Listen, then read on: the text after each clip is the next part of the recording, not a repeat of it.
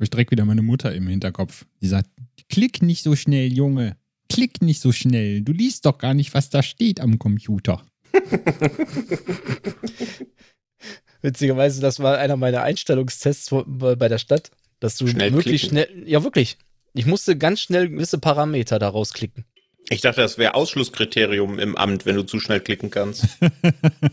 Vielleicht war ich auch gar nicht so schnell. Weiß man ja nicht.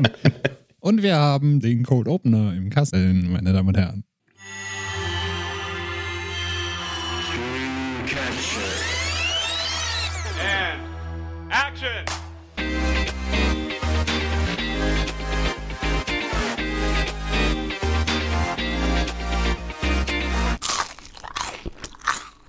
Hm, lecker.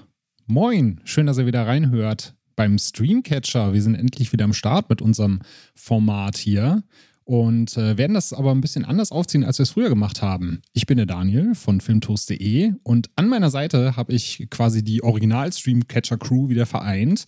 Einmal den Patrick. Grüß dich, Patrick. Das ist der Weg. Grüß dich. und der Krischi. Hallo, Krischi. Hallo, ich habe gesprochen.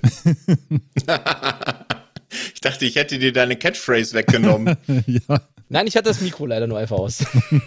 Ich habe nämlich auch gerade schon gedacht, scheiße, jetzt wollte er selber sagen, jetzt überlege ich da gerade, was kann ich jetzt raushauen, ja. was kann ich jetzt raushauen? Tatsächlich kam es direkt, aber das Mikro, das ist ein Problem immer. Das macht ja nichts. Wir sind ja nicht live, ich kann mir das alles hinterher so zurechtschneiden, wie ich lustig bin. Ja, ich habe ja gerade schon angeteasert, wir beleben unseren Streamcatcher ein bisschen wieder, haben auch ein neues Konzept dafür am Start, das ich gleich mal ein bisschen vorstelle. Aber bevor wir da in Medias Res gehen, ihr zwei, was habt ihr denn zuletzt geschaut? Krischi, was gab es denn bei dir Feines? Ähm, ich habe mit Babylon angefangen. Der hatte letzte Woche ja sein Heimkino-Release. Und äh, da er aber dann noch äh, fundige drei Stunden auf dem Kerbholz hat, hat es bis jetzt nur zur, zur ersten Stunde gereicht. Dann hatte sich dann so eine kurze, ruhige Phase äh, ergeben aus äh, ja, zwei Minuten, wo ich das Gefühl habe, es ist jetzt ruhig dort und dann gesagt, äh, hier machen wir mal kurz Cut und dann können wir die Tage weiterschauen. Das war so bis jetzt eine sehr, sehr äh, denkwürdige erste Stunde, muss ich sagen, des Films und ich freue mich schon da sehr auf die ähm, ja, weiteren zwei Stunden. Ich weiß nicht, ob ihr den gesehen habt. Noch nicht, weil ich brauche da tatsächlich Ruhe und Zeit für, weil mir geht es da wahrscheinlich wie, wie dir. Ich muss da aufgrund der Kinder quasi fast eine Serie draus machen oder schauen, dass ich mir einen Abend komplett freischaufel. Genau, das war auch die, die Intention, weil äh, ein, das kleinste Kind dann doch etwas unruhig wurde und dann vielleicht doch mal ins Bett sollte. Ja, genau, deswegen schiebe ich den auch noch so ein bisschen vor mir her, aber der wird auf jeden Fall auch noch nachgeholt. Ja, Dito auch noch nicht gesehen, aber irgendwann wieder nachgeholt. Was gab es denn dafür bei dir, Patrick? Hattest du in den turbulenten letzten Tagen ein bisschen Zeit, was zu schauen? Äh, ja, ein bisschen was. Eins davon will ich gleich noch anteasern, deswegen schließe ich es hier mal aus. Ich habe Monstrous gesehen. Der ist aus dem letzten Jahr, 2022, mit Christina Ritchie. Ist so ein kleiner, twisty Horror, ein bisschen Horror, eher Mystery-Film. Äh, den gab es, glaube ich, bei Prime inklusive.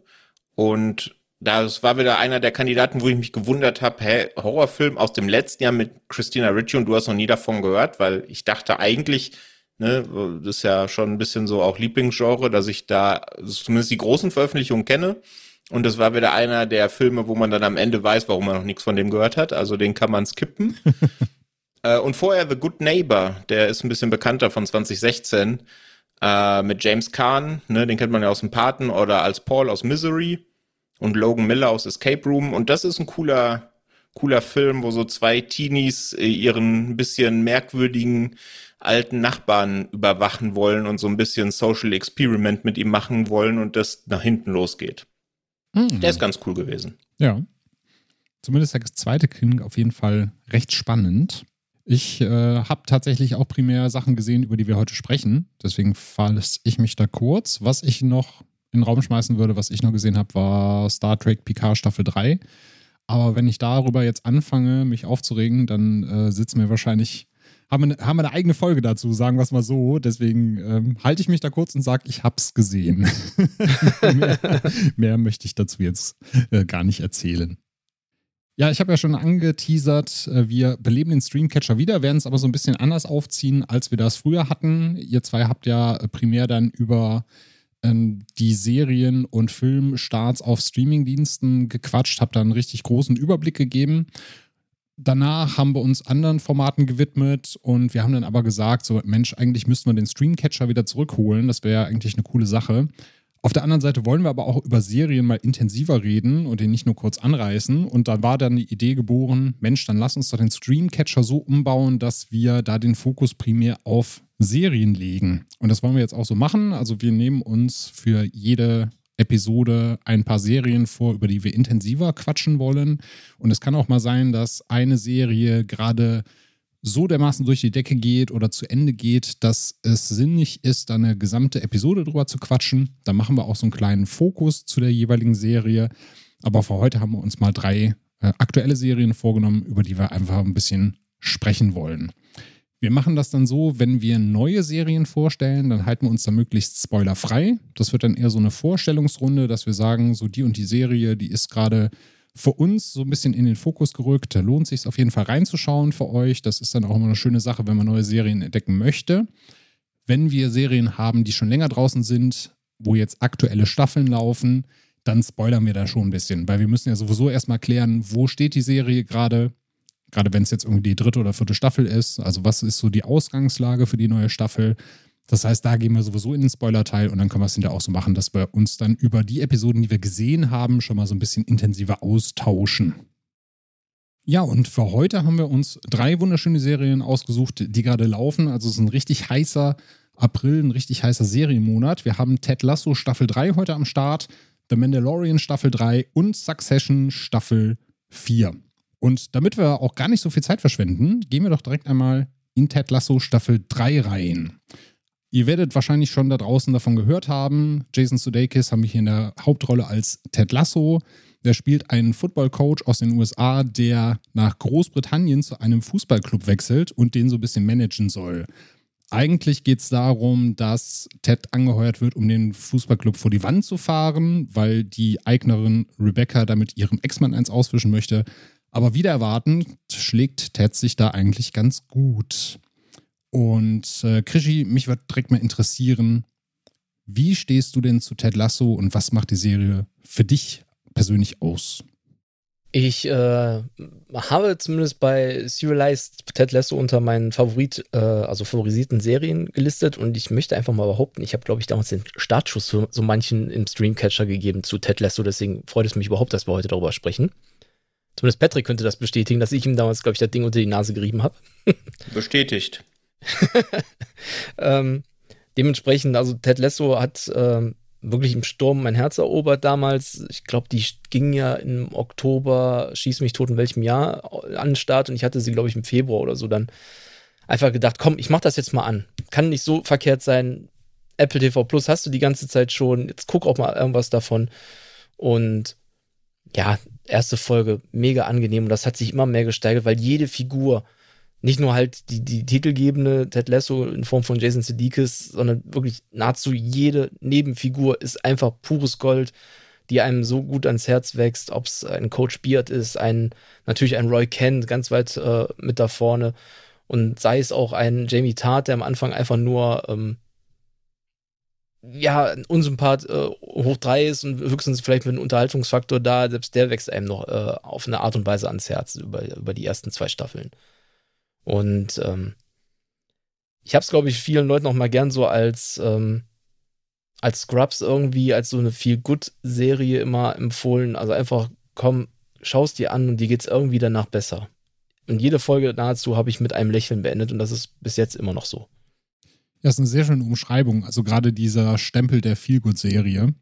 Ich habe die tatsächlich früher relativ wenig vergeben, aber Ted Lasso ist auf jeden Fall zu so einer Serie avanciert bei mir. Also, wo du halt wirklich sehr emotionale Momente hast.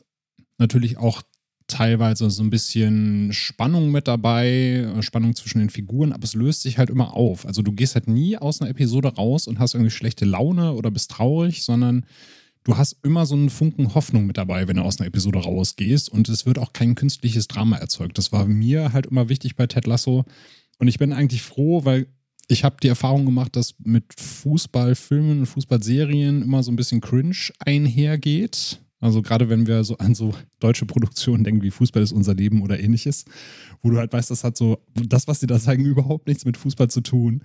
Und ich finde hier bei Ted Lasso eigentlich gut, dass sie es selber so ein bisschen auf die Schippe nehmen und äh, das auch nicht so ernst nehmen. Also dass, dass es dir nicht irgendwie verkauft wird, dass das, was du da siehst, so wirklich richtiger Fußball ist oder richtige Action auf dem Rasen, sondern alles so ein bisschen mit Augenzwinkern.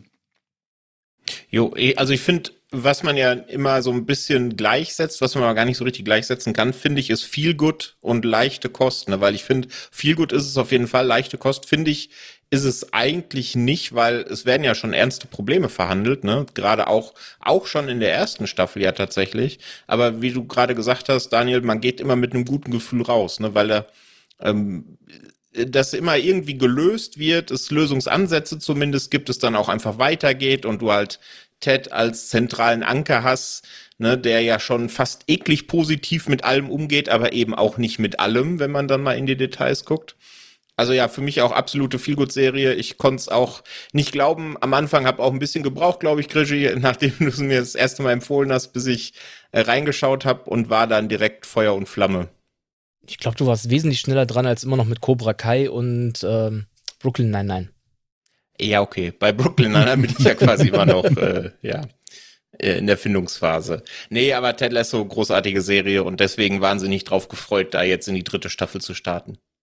Ja, du hast auch schon gesagt, das ist halt keine leichte Kost, sondern es werden ja tatsächlich Themen verarbeitet, wie einerseits Scheidung, psychische Probleme, Druck im Allgemeinen, äh, Kindheit, Erziehung, also inwieweit beeinflusst dich die Erziehung, der Druck der Eltern, die auf dich weitergegeben werden.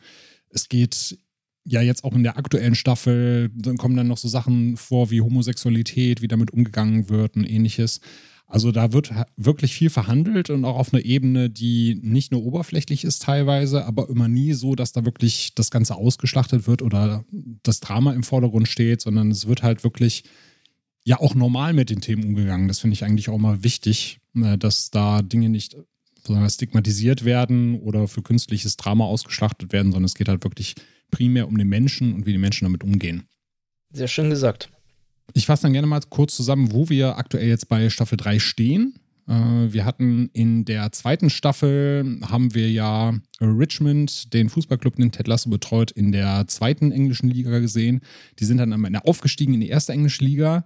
Gleichzeitig hat ja sich äh, Nate the Great, Nathan Shelley, verabschiedet, äh, hat den Heel-Turn gemacht, wie man es aus dem Wrestling kennt, und ist nach West Ham United gewechselt und macht da jetzt den José Mourinho und ist dann quasi jetzt unser Antagonist. Und es geht dann eben in Staffel 3 los damit, dass wir in die neue Saison starten. Richmond ist wieder erstklassig, wird aber von allen natürlich als Absteiger Nummer 1 behandelt.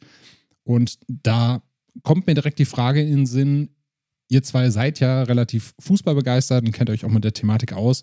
Kommt ihr denn da bei Ted Lasso auf eure Kosten? Weil wir haben ja einerseits so die Originalteams, die Original Premier League. Es geht halt auch teilweise viel um den Club und wie mit Fußball da umgegangen wird in England.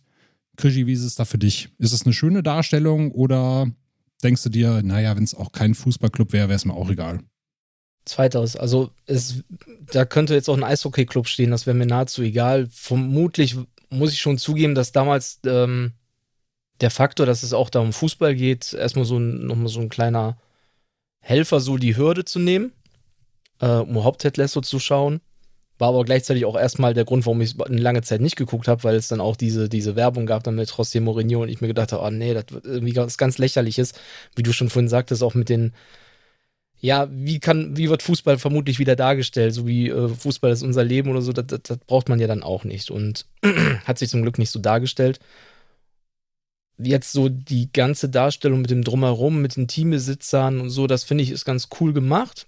Aber je jedes Spiel, was da gezeigt wird, hat, das, das, da ist keine Spannung für mich drin, da ist kein. Ah, also es sieht teilweise schon grob lächerlich aus, gerade wenn die gefühlt immer alleine auf den Torhüter zulaufen und der dann da einfach wie, wie so ein Kasper einfach da komisch, also so würde sich nie ein Torhüter bewegen, aber gut. Ähm, ganz ehrlich, das ist mir sowas von Wumpe bei der Serie. Ähm, ich lache dann einfach in dem Moment immer drüber und habe mich schon lange daran gewöhnt, von daher ähm, es ist ja wirklich so eine ganz, ganz kleine Nebenbühne, die einfach nur so als Vehikel ein bisschen ist, um gewisse, gewisse Prozedere auch voranzutreiben, ne? Ja, absolut. Und ich meine, weil das da so lächerlich aussieht, fühle ich mich als FC-Fan natürlich direkt abgeholt. Ne? ja, ich wollte es gerade sagen, das sieht so aus wie der FC zu seinen besten Zeiten zwischendurch. Ja, nee, aber grundsätzlich äh, geht's mir da ein bisschen so wie dir, Krischi. Mir ist eigentlich fast egal jetzt so ein bisschen retrospektiv, auch wenn wir ja noch quasi mitten in der dritten Staffel sind, welche äh, welche Sportart da zugrunde gelegt wird. Klar, es bietet sich eben der Fußball an, ne, weil das ja eben einfach in Europa viel größeres Ding als in Amerika ist und du deswegen dieses, ja, keine Ahnung, Fish out of Water Ding mit Ted Lasso halt gut aufziehen kannst. Aber die Verbindungen zum Fußballsport oder zu dem, was den Fußballsport besonders macht oder abgrenzt von anderen Sportarten, die sind ja relativ basic, ne? Du hast zwar jetzt in der dritten Staffel, hast du ja gerade schon gesagt, so ein paar Anspielungen an reelle Persönlichkeiten, aber die sind ja auch auf einem Level, dass auch nicht Fußballfans diese Persönlichkeiten kennen. Ne? Und deswegen könntest du das aus meiner Sicht genauso gut mit jeder anderen Sportart machen, weil da gibt's auch so diese, diese, diese großen Figuren, die man kennt, auch wenn man nicht tief in der Sportart drin ist. Ne? Das stimmt, ja du könntest jetzt genauso, sagen wir, eine Basketballmannschaft nehmen und würdest da einen auf LeBron James da reinsetzen, würdest ihn total überzeichnen und hättest dann trotzdem wahrscheinlich auch Spaß, wenn du halt nichts mit dem Thema Basketball zu tun hättest. Und ich glaube, das macht ja auch zum Beispiel die Serie Winning Time aus. Sie arbeitet ja mit einem ähnlichen Prinzip, lehnt sich aber natürlich an wahren Geschichten so ein bisschen an. Aber die machen es ja auch. Das ist ja auch total drüber in dem Sinne und alles sehr überzeichnet, dass du halt, auch wenn du nichts mit der Geschichte des Basketballs der LA Lakers damals anfangen konntest, deinen Spaß hast, wenn du dir das anschaust. Hat denn Nate für euch so als Antagonist ähm, funktioniert. Also einmal so, wie er sich gewandelt hat in Staffel 2 und auch bisher, was ihr von Staffel 3 sehen konntet. Patrick, funktioniert das für dich oder hättest du das eher nicht gebraucht? Funktioniert für mich, hat man ja auch irgendwie schon so ein bisschen kommen sehen, finde ich. Ähm, also Nate als Antagonist äh, klappt für mich. Was ich bisschen arg überzeichnet finde, ist quasi äh, wie, wie West Ham oder der Club, halt der, der große Antagonistenclub da dargestellt wird, weil da kriege ich schon wirklich harte galaktisches Imperium-Vibes. Ne? Gerade auch stimmt, ja. Rupert so als Imperator immer in schwarz gekleidet und das finde ich immer ein bisschen, ja, also ich verstehe auch so, dass das quasi der große Kontrahent zu Richmond ist, aber ist es halt nicht, weil der Club so düster ist, sondern einfach, weil Nate jetzt da arbeitet. Ne? Der hätte ja auch bei jedem anderen Club sein können und Rupert und dann wäre das ja auch das gleiche gewesen. Ähm, aber Nate an sich funktioniert, weil gerade in der dritten Staffel hat man ja auch zwischendurch noch die Momente, wo man merkt, dass der so noch ein bisschen am struggeln ist, ne? dass er ein bisschen auch noch in die alten Muster zurückfällt und noch nicht so der gemachte Mann, aka Mourinho, du hast vorhin gesagt, ist. Ähm, und die Momente finde ich eigentlich mit am spannendsten. Ja, definitiv.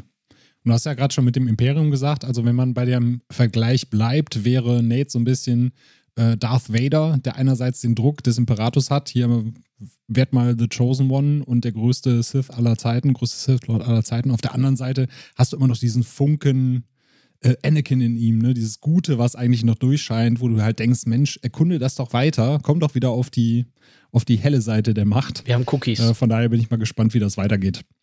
Ja, siehst du, und genau, und da nehme ich das halt nicht so ganz ab. Warum ist West Ham da jetzt die dunkle Seite der Macht, wenn wir in dem Bild bleiben? Ne? Ja. Ja, gerade auch wenn du diese Trainings anguckst, ne? wenn, wenn Nate die alle rumkommandiert, tatsächlich wirklich wie so, wie so Soldaten, ne? die er durch Reifen springen lässt und äh, denen halt sagt, so du machst jetzt das, du machst jetzt das, die teilweise ja auch erniedrigt im Training. Das äh, ist schon wirklich krass. Also es wird halt wirklich wie so eine geölte Maschine dargestellt, wo halt ja fa fast schon eigentlich kommunistisch auf der einen Seite, diktatorisch auf der anderen Seite. Ne? Also sind eine sehr komische Mischung. Wie sieht's denn bei dir aus, Krischi? Konntest du mit Nate bisher was anfangen? Also Nate war einer dieser auch Nebencharaktere, die ich wirklich, die man ja schnell ins Herz schließt, auf eine nicht ganz so plumpe Art und Weise, sondern wirklich dieses so heranführen und dieser schüchterne Kerl, den man immer mehr aufbaut und dann daraus so ein kleines Frankensteins Monster ähm, gebastelt hat, das äh, jetzt halt natürlich dann in Anführungsstrichen Amok läuft. Ähm, Kleinigkeiten dann ganz, ganz schnell äh, falsch aufgefasst hatte und äh, ja, sich dann praktisch in so einen Modus spuckt, möchte ich das ja mal nennen. ja. Ähm, weil dann in dem Moment ist ja so der, dieser Klickschalter. Ähm, jetzt in der neuen Staffel war es ja bei einer Pressekonferenz oder so davor, in der zweiten Staffel auch mal, wo er sich einen Spiegel dann da an, einen besonderen Abend seiner Eltern in einem Restaurant. Und ähm, ja, also ich finde auch diesen Imperium-Vergleich eigentlich gar nicht mehr so schlecht. Also ähm, das, das trifft es eigentlich auch in vielen Punkten verdammt gut. Ähm, wie er sagt, West Ham, dass, dass, dass man jetzt den Club da ausgewählt hat, das liegt für mich, glaube ich, hauptsächlich auch daran, man brauchte irgendwas, was auch wieder als Londoner Club da herhalten kann. Und es durfte halt dann nicht Chelsea sein, es durfte nicht Arsenal sein. Wen nehmen wir dann? Ach komm, nehmen wir so den, den, den aktuell vielleicht drittgrößten Verein, wo man glauben könnte, dass die auch oben mitspielen. Zumindest so von den Ambitionen, was sie ursprünglich mal hatten. Aber du siehst da auch Chelsea, oder? Ja. Also so geht es mir zumindest. Genau, das ist eher Chelsea mit dem, mit dem West Ham-Stempel. Ja. Ja, Crystal Palace war dann doch zu nett, weil Crystal Palace steht ja eigentlich auch Pate für für Richmond. Das Ganze wird ja in den Räumlichkeiten und im Stadion von äh, Crystal Palace äh, gedreht. Mit den farblichen Trikots. Genau, die Trikots sind natürlich auch die gleichen, auch wenn Crystal Palace trotzdem noch auftaucht in der Liga, also sie sind trotzdem nicht rausgeschrieben, aber man orientiert sich dann so vom Image des Clubs eher an Crystal Palace und muss dann natürlich einen von den anderen großen Clubs in London nehmen. Patrick, du hast ja eben schon gesagt, es kommen diverse Fußballpersönlichkeiten vor, die so ein bisschen aufs äh, Korn genommen werden. Ich glaube, am meisten hervorsticht der Neuzugang in Richmond äh, in Staffel 3, nämlich Sava, der natürlich große Anleihen an Slatan Ibrahimovic hat. Und ich musste so in den ersten Szenen, als man ihn gesehen hat, so ein bisschen schmunzeln und dachten, oh, ob das funktioniert, ob das nicht einfach viel zu abgedroschen ist. Aber ich finde ihn auf eine ganz krude Art und Weise trotzdem unglaublich sympathisch und muss halt jedes Mal lachen, wenn er präsentiert wird. Äh, wie geht's dir denn da? Kannst du mit, mit Sava was anfangen? Ja, ein bisschen was. Also ich muss da teilweise auch schon lachen, weil das natürlich schon sehr, ja, das sehr persifliert, ne, das Bild des nach außen zumindest sehr abgehobenen, fern der Realität Superstar, der zig Millionen im Jahr verdient und einen Club quasi allein an die Spitze der Premier League schießen kann der dann aber im Mannschaftsgefüge dann eben doch anders drauf ist. Ne? Und das zeigt sich ja dann auch. Er versucht ja alle Mitspielenden irgendwie ja aufzumuntern und ihnen ihre Wichtigkeit klar zu machen ne? und hat dann so seine Rituale, in die er die mit einbezieht, so die ähm, diese diese Pre-Match-Rituale, wenn er da am am äh, Senieren ist und ja, also äh, funktioniert schon, ist aber definitiv nicht das Highlight äh, der Staffel für mich, vor allen Dingen, weil er auch, finde ich, einen Tick zu viel Spielzeit zumindest bis jetzt ähm, einnimmt. Der Krischi, der ist irgendwie wie so ein wandelnder Glückskeks, ne? Ich muss da gerade dran denken, wie er dann in der Episode letzte Woche äh, dem Keeper sagt, hier, du kannst sein, wer immer du sein möchtest. Du musst dich nicht darauf beschränken lassen, was deine Eltern dir für einen Namen gegeben haben. Sei, wer du sein willst. Und dann wird er Van Damme. Ja, genau, ich wollte sagen, da wirst du von Zorro zu Van Damme auch nicht schlecht. ja. ja, überhaupt, die Figur ist ja noch so, so ein Rätsel, ne? Man weiß nicht, in welche Richtung die jetzt tendieren möchte. Ist sie dann so nett und gut, wie sie jetzt vielleicht irgendwo eigentlich tut? Oder gibt es dann doch diesen Turn noch irgendwo hin? Also gehe ich irgendwie davon aus, aber das wird zu plump. Das macht Ted Lasso in der Regel nicht. Und ähm, umso spannender ist es eigentlich dieser Figur, auch wenn es eigentlich nur so eine Nebenfigur ist, zu folgen. Ja, und der passt eigentlich ganz gut auch ins Bild, weil du hast es ja eben auch gesagt, du hattest am Anfang halt Jamie Tart, der der abgehobene Typ ist, der dann so ein bisschen geläutert wurde.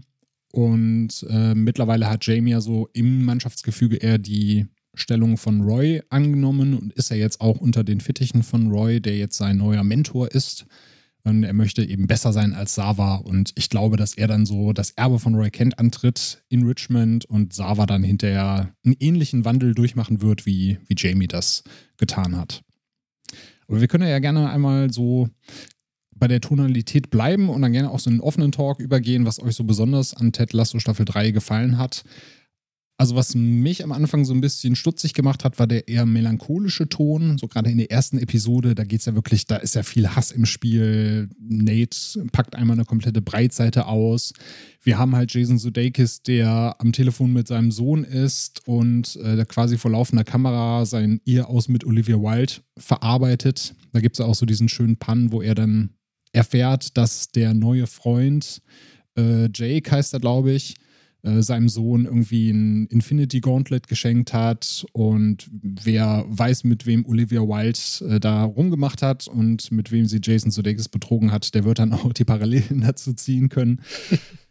das fand ich alles schon auf der einen Seite natürlich sehr traurig und emotional, auf der anderen Seite habe ich dann gedacht, oh, wird jetzt meine Feelgood-Serie, wird es zu deprimierend, kommt da zu viel Drama rein. Aber ich muss sagen, für mich persönlich hat sich das gewandelt jetzt im Laufe der letzten Episoden und es geht wieder in die Richtung, für die ich Ted Lasso liebe und denke auch, dass es quasi oder dass die Serie sich in den letzten Episoden dieser Staffel treu bleiben wird. Wie geht's da dir, Patrick? Äh, einmal natürlich so bisher, was du von Staffel 3 gesehen hast. Wie ist so deine Einschätzung und teilst du da meine Beobachtung, dass es am Anfang doch sehr melancholisch war? Also ich finde, von der Qualität her geht's nahtlos weiter, wie es in Staffel 2 aufgehört hat. Also absolut großartige Serie, die richtig Spaß macht, die man am liebsten eben in einem wegbingen würde, was eben aktuell ja noch nicht geht, weil die ganze Staffel noch nicht da ist. Und diese Melancholie, ja, das habe ich auch gesehen, aber die hatte ja auch, wenn man ehrlich ist, die erste Staffel schon. Ne? Da wurde ja, ging es ja quasi direkt mit diesem Story Arc los, dass Ted von seiner Frau getrennt ist und dann jetzt eben logischerweise auch von seinem Sohn getrennt ist. Ähm, nicht nur äh, örtlich, weil er eben jetzt in England ist, sondern eben auch ähm, emotional und sich natürlich dann auch irgendwann weiter von seiner Frau entfernt. Jetzt wieder ein bisschen wieder zurückgezogen, ähm, wie du es gerade gesagt hast, weil ja jetzt äh, weil er jetzt merkt eben, dass seine Frau eben jemand anderes äh, kennengelernt hat. Aber es war mir schon klar, dieser Story Arc muss ja auch irgendwie weitergehen. Und ich finde, es hält sich jetzt in der dritten Staffel auch noch gut die Waage mit den wholesome Momenten, die einen dann wieder zurückholen. Also ich denke, das ist so diese, diese Balance, die wird Ted Lasso, denke ich, auch bis zum Ende weiter, äh, weiter beibehalten, denke ich. Hast du denn so einen kleinen Ausblick oder einen Wunsch, in welche Richtung es da für dich gehen könnte? Hast du da diverse Erwartungen oder vielleicht sogar eine, eine schöne Fantheorie zusammengesponnen, was uns noch erwartet? nee, tatsächlich nicht, weil bei Ted Lasso gerade genieße ich das eigentlich, dass ich mir darum überhaupt keine Gedanken mache, weil äh, weil ich mir denke, das, das wird schon, das wird schon gut, weil es war bisher gut. Das sind ja jetzt auch nicht so die mega Story-Entwicklungen, ne? Ähm, klar, Richmond ist jetzt erstklassig und versucht sich da zu behaupten und ich denke, am Ende der Staffel wird dann klar, ob sie dann, äh, wie, wie weit nach oben es geführt hat, ne? ob sie vielleicht dann, ob Sava sie zur Meisterschaft schießt oder wie dann auch der, die, die Konfrontation mit Nate dann am Ende sich ausspielt, weil ich meine, bisher war es ja dann nur die Hinrunde, ne? Mhm. Und es gibt ja dann quasi noch ein Duell in der Liga mit den beiden. Und ich glaube, das wird dann so das Finale der Staffel. Das denke ich auch. Und dann werden wir wahrscheinlich auch erfahren, ob es wirklich der Schlusspunkt sein wird für Ted Lasso. Es gibt ja die Gerüchte, dass nach Staffel 3 Schluss sein soll. Weil Jason Sudeikis auch gesagt hat, dann ist das für ihn auch so ein bisschen auserzählt. Aber wir sind mal gespannt, äh, ob es dazu kommen wird oder ob sie sich doch noch eine Tür offen lassen. Krischi, was ist bisher so dein Eindruck von Staffel 3? Wie sehen so deine Pro- und Contra-Listen aus? So richtig Contra habe ich da gar nicht, aber auch nicht so extremstes Pro. Also, wie du so sagtest, es startet ja schon was Melancholisches, aber auch wie Patrick oder ihr überhaupt meintet, es ist halt in einer guten Waage. Ne? Das geht jetzt in, wieder in die Richtung, dass man Themen nicht unter den Tisch fallen lässt und dabei immer noch sehr erwachsen dann halt abhandelt und gleichzeitig ähm, immer noch einen mit dem Lächeln hinterlässt. Und das ist eigentlich das, das Highlight für mich oder das Pro an jeden Folge. Wir haben immer noch diese konstant guten Episoden, wo man am Ende immer noch was so für sich wieder mitnimmt mal was, nenne ich es jetzt mal, lebensbejahendes. Etwas, dieser Funke, der einfach, diese Hoffnung, wie du es, glaube ich, am Anfang gesagt hast, einfach diesen Hoffnungsschimmer, den man immer wieder mitnehmen kann. Contra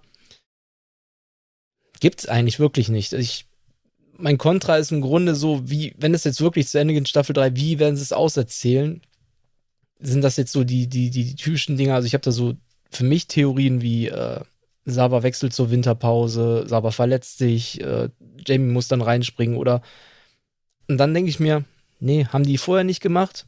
Wenn sie es jetzt machen, dann ist äh, ist schon ein bisschen enttäuschend. Dann hätte ich da ganz klar mein Kontra. Und ähm, ja, an sich muss man sich aber da gar keine wirklichen Sorgen machen, wie Patrick schon sagte. Das, ich vertraue da eigentlich, dass die das schon gut hinkriegen. Von daher. Ja, aber du hast doch schon ein paar gute Punkte gebracht, weil wenn wir natürlich die Geschichte haben mit Jamie, der jetzt von Roy ausgebildet wird und besser sein will als Sava, dann brauchst du natürlich auch den Moment, wo er das zeigen kann. Ne? Und da sind natürlich so Sachen wie Sava wird verkauft oder verletzt sich und Jamie muss dann über sich hinaus wachsen, sind natürlich dann genau die Dinge, die da so mit reinspielen würden. Aber es kann natürlich auch sein, dass sich das einfach für die letzte Episode aufheben, also fürs finale Spiel gegen West Ham beispielsweise, wo es dann darum geht, dass Jamie dann seinen Moment hat, in dem er scheinen darf, das entscheidende Tor macht oder ähnliches. Und Sava ihm sagt, sei du selbst, mach dein Tor. Genau. Wer hat, wer hat der nächste Sava? Aber natürlich gibt es nur einen Sava. Wenn der Satz kommt, bin ich äh, übrigens das Orakel schlechthin. genau. Ihr habt es ja zuerst gehört, die letzten finalen Sätze in Ted Lasso Staffel 3. Ja, ich denke, sie werden sich dann beim größten Relegationsspiel aller Zeiten HSV gegen Karlsruher SC was abgucken. Und äh, Sava wird sich dann den Ball zum Freistoß schnappen. Jamie wird ihm den abnehmen und dann sagen, Tomorrow, my friend, und haut ihn dann zum Sieg rein. So wird es kommen. Mal gucken, wer von uns beiden recht hat. Wenn wir jetzt mal wieder in unseren äh, Toastbewertungen bleiben würden, so als kleines Zwischenfazit in Toasties ausgedrückt, Patrick, was würdest du denn der Staffel bislang geben? Also mit dem kleinen Abstrich finde ich, äh, wie vorhin gesagt, dass Sava ein bisschen zu viel Raum einnimmt, bin ich eigentlich komplett happy und deswegen bin ich bei vier Toastscheiben mit dickem Herz. Mhm. Krischi, wie sieht's da bei dir aus? Bist du da genauso in Gönnerlaune? Ich bin da so ziemlich d'accord, auch wenn ich jetzt gucke, wie ich die einzelnen Folgen, vier habe ich bis jetzt gesehen, äh, zum Zeitpunkt der Aufnahme. Also da stehe ich bei dreien mit vieren und bei einer mit viereinhalb. Also komme ich da auch ungefähr so bei der, bei der Ecke raus. Vier plus Herzchen. Oder mit Aufstrich. mit Aufstrich. mit Erdbeeraufstrich. Genau. Ja, ich gehe da komplett mit. Äh, ich habe eine dreieinhalb Sterne Episode. Das ist die erste da war es mir, wie gesagt, ein bisschen zu melancholisch, zu dramatisch. Das hat mir nicht ganz so gut getaugt. Dafür hatte die 451-Episode, hat von, von mir viereinhalb Sterne bekommen und dann komme ich im Schnitt auch bei vier raus. Und ich habe die Hoffnung, aber selbst wenn es nur, nur in Anführungszeichen bei vier bleibt, ist es ja schon eine sehr gute Staffel. Aber ich habe die Hoffnung, dass es wahrscheinlich auch noch ein bisschen höher ausfallen könnte. Ja, und ob wir uns genauso einig sind bei der nächsten Serie, da bin ich jetzt richtig gespannt drauf, nämlich The Mandalorian Staffel 3. Äh, da geht es jetzt in die äh, dritte Runde. Dingerin ist wieder mit Grogu vereint. Die beiden ziehen wieder durch die Galaxis und wollen diesmal Mandalore erkunden. Der Planet, der angeblich verflucht und unbewohnbar ist. Dingerin will da seine Ära als Mandalorianer wieder herstellen und in den heiligen Wassern der Minen von Mandalore baden. Bevor wir jetzt da ins Detail gehen, äh, Krischi, würde mich mal interessieren, wie stehst du denn allgemein zum Star Wars Franchise und besonders zur Serie The Mandalorian? Insgesamt zum Star Wars Franchise. Ich bin nicht ähm, wie viele direkt damit aufgewachsen. Ich glaube, ich habe mit 16 das erste Mal Star Wars geguckt. Wenn es hochkommt, müsste ich, nach, müsste ich sogar noch grob nachgucken. Also Episode 1 lief, glaube ich, gerade in den Kinos und dann liefen die noch im, im Fernsehen. Dann habe ich, also die alten drei, und habe die dann erstmals gesehen und war aber dann, muss ich auch sagen, direkt Feuer und Flamme. Das hat mich äh, direkt abholen können. Die, ja, Episoden 1 bis 3 äh, sind da sehr schwankend in ihren Meinungen. Auch über die Jahre hat sich das dann auch mal wieder mal ein bisschen verändert. Und was äh, ja, Disney dann neu präsentiert hat, ist dann auch sehr schwammig. Also Rogue One, für mich, wenn von Disney, vielleicht die beste Verfilmung. Hier Hot Take von mir. Ähm, Finde ich, find ich großartig, noch als einzige davon, was sich dann mit, den ursprünglichen, mit der ursprünglichen Trilogie gut messen kann, was mir echt gut gefallen hat.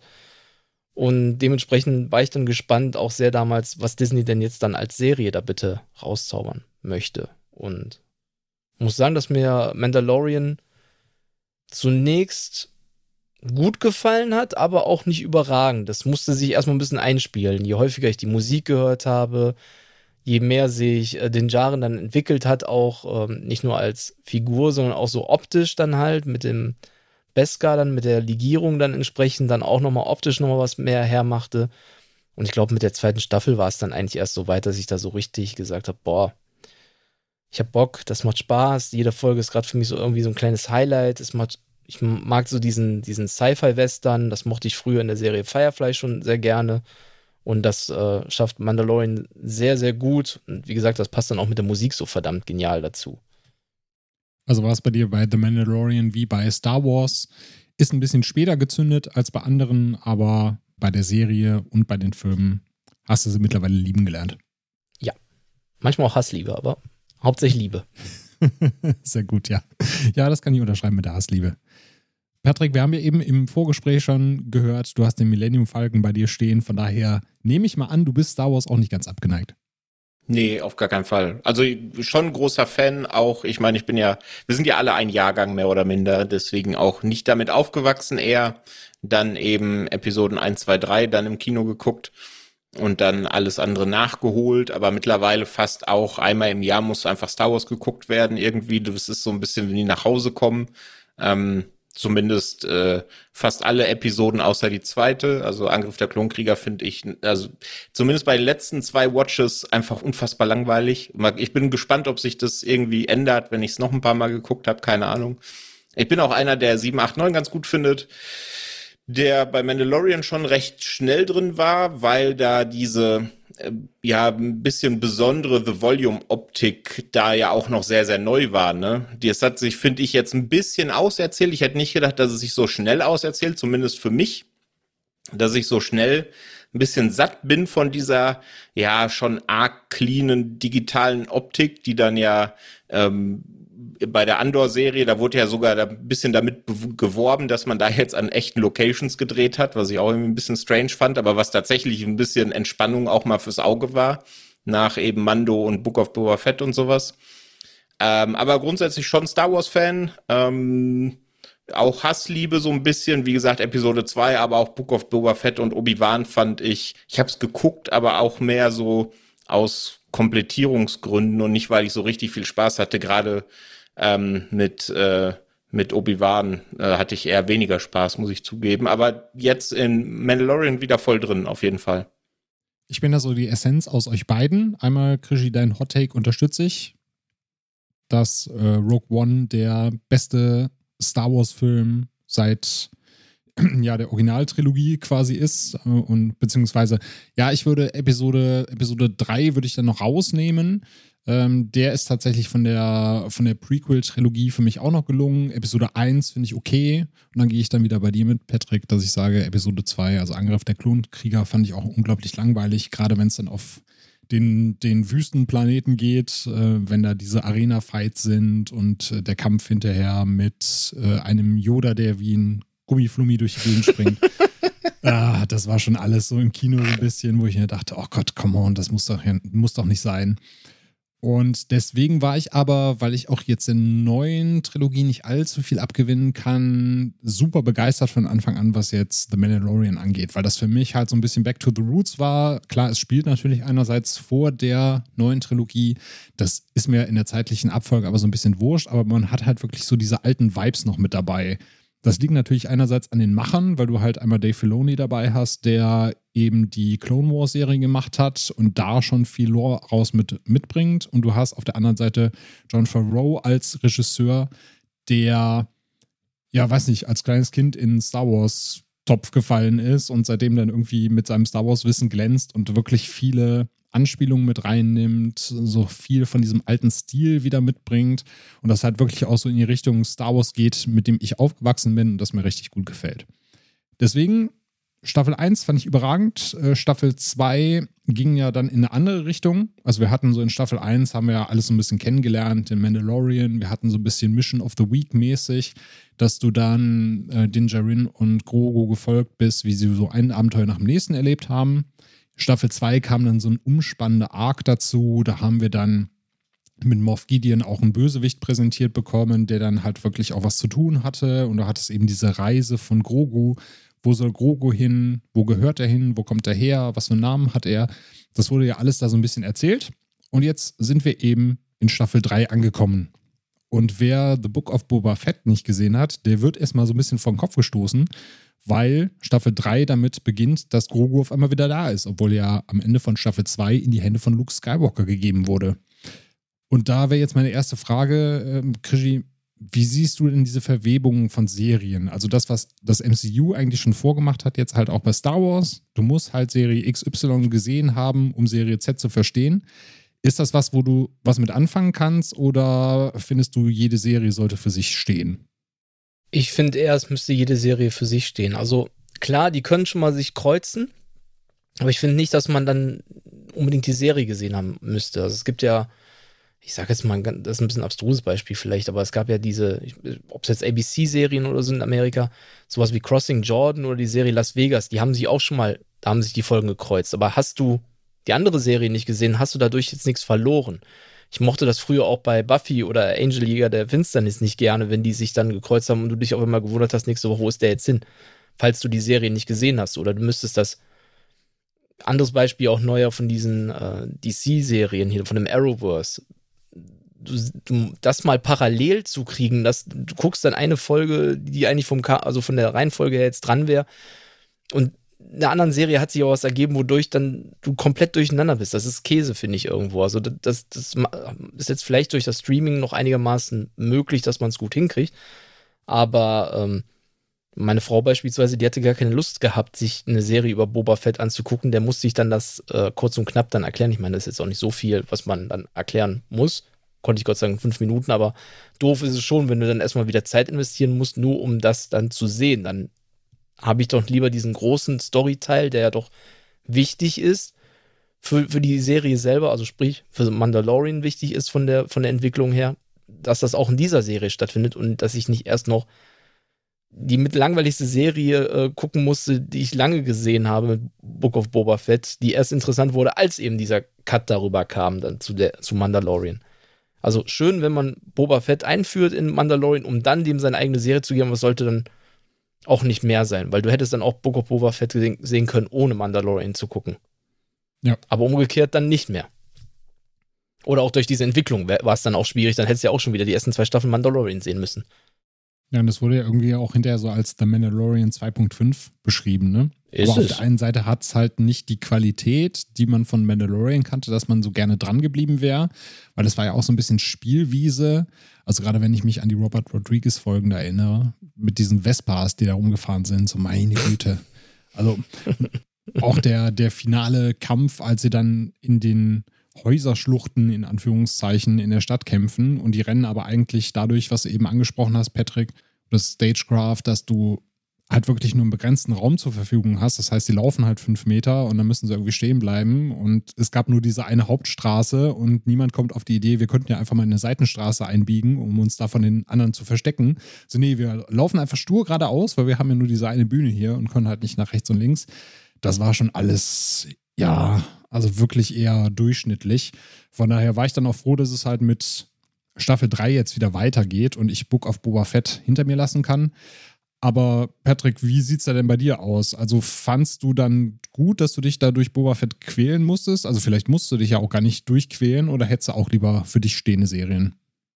Also ich habe es eigentlich lieber, wenn es bis zum gewissen Grad für sich steht, weil gerade beim MCU, du hast es ja vorhin erwähnt, ich bin nicht der größte MCU-Fan oder bin es zumindest nicht mehr.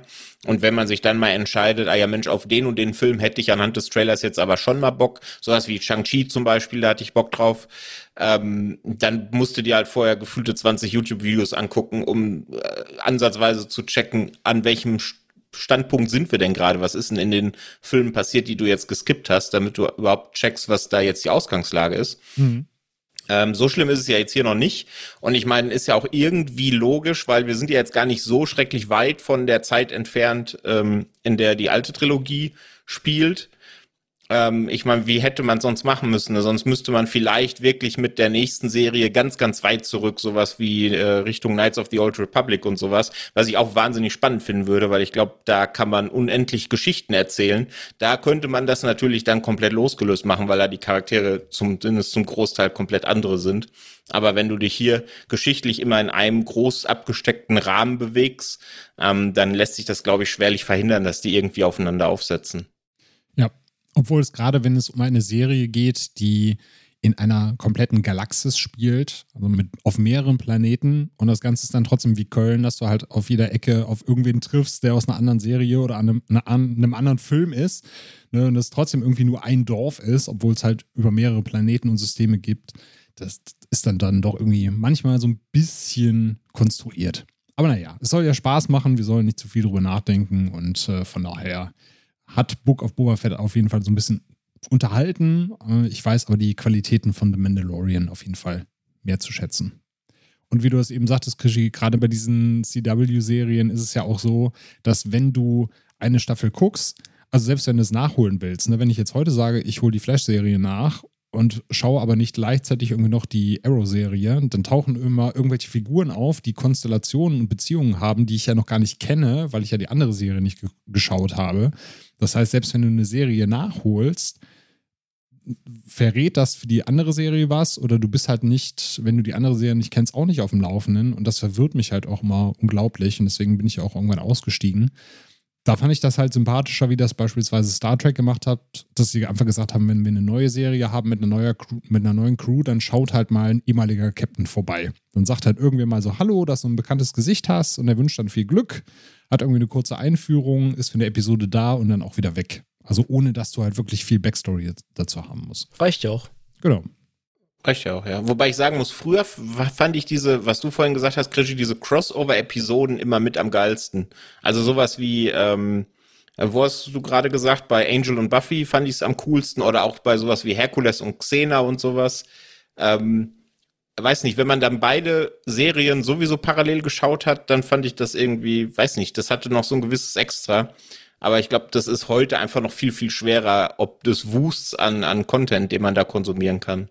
Aber dann mussten sie es auch richtig machen. Also ich kann mich erinnern, dass Pro7 damals clever genug war und gesagt hat, diese Woche machen wir zwei Folgen Buffy oder zwei Folgen Angel, irgendwie sowas in die Richtung, damit die eben diesen Kanon machen konnten, mhm. weil es nicht parallel ganz lief. Das heißt, da musste schon jemand clever sein. Aber sagt das mal jemanden, der jetzt über Stream guckt. Also ich hatte bei diesem CW Arrowverse echt ein Problem gehabt, wo die eine Crossover-Folge über vier verschiedene Serien gemacht haben. Da musste ich mir RTL Now angucken, musste mir Netflix Netflix angucken und ich glaube, bei Prime lief das dritte dann. Und dann fehlte mir immer noch eine Serie. Das heißt, ich bin mit einer Folge relativ blind da durchgegangen, weil ich nicht wusste, was passiert denn da. Also ich hätte Supergirl gucken müssen, äh, ich glaube, dieses Heroes of Tomorrow, dann halt Arrow und ähm, Flash. Du hättest von jedem eine Folge sehen müssen. Und da finde ich, ist das nur noch eine pure Katastrophe. ja. Zwei Serien, ja, okay, okay ja. wenn da einer clever genug, dass die auch dann so im Fernsehen dann gezeigt hat oder ein Hinweis kommt, schauen Sie erst diese Folge. Macht ja auch keiner. Habe ich zumindest noch nie gesehen irgendwo beim, bei einem Streamingdienst. Schauen Sie am besten jetzt noch diese Folge von der Serie, die wir auch im Angebot haben. Wäre dann noch idealer, wenn man es direkt eingekauft hat. Aber sowas, das kann echt viel versauen. Und jetzt auch eigentlich bei Mandalorian Staffel 3 steht ja auch nicht. Äh, schauen Sie am besten ab Folge 5 äh, The, The, Book of Boba Fett, damit Sie auch äh, hier auf dem Laufenden sind. Genau. Aber dafür machen Sie ja dann halt eine Rückblende. Obwohl, das wird ja hier auch noch nicht mal, meine ich, war auch noch nicht mal der Fall. nee, nee, genau. Du siehst das nur mit dem Dunkelschwert und das war's.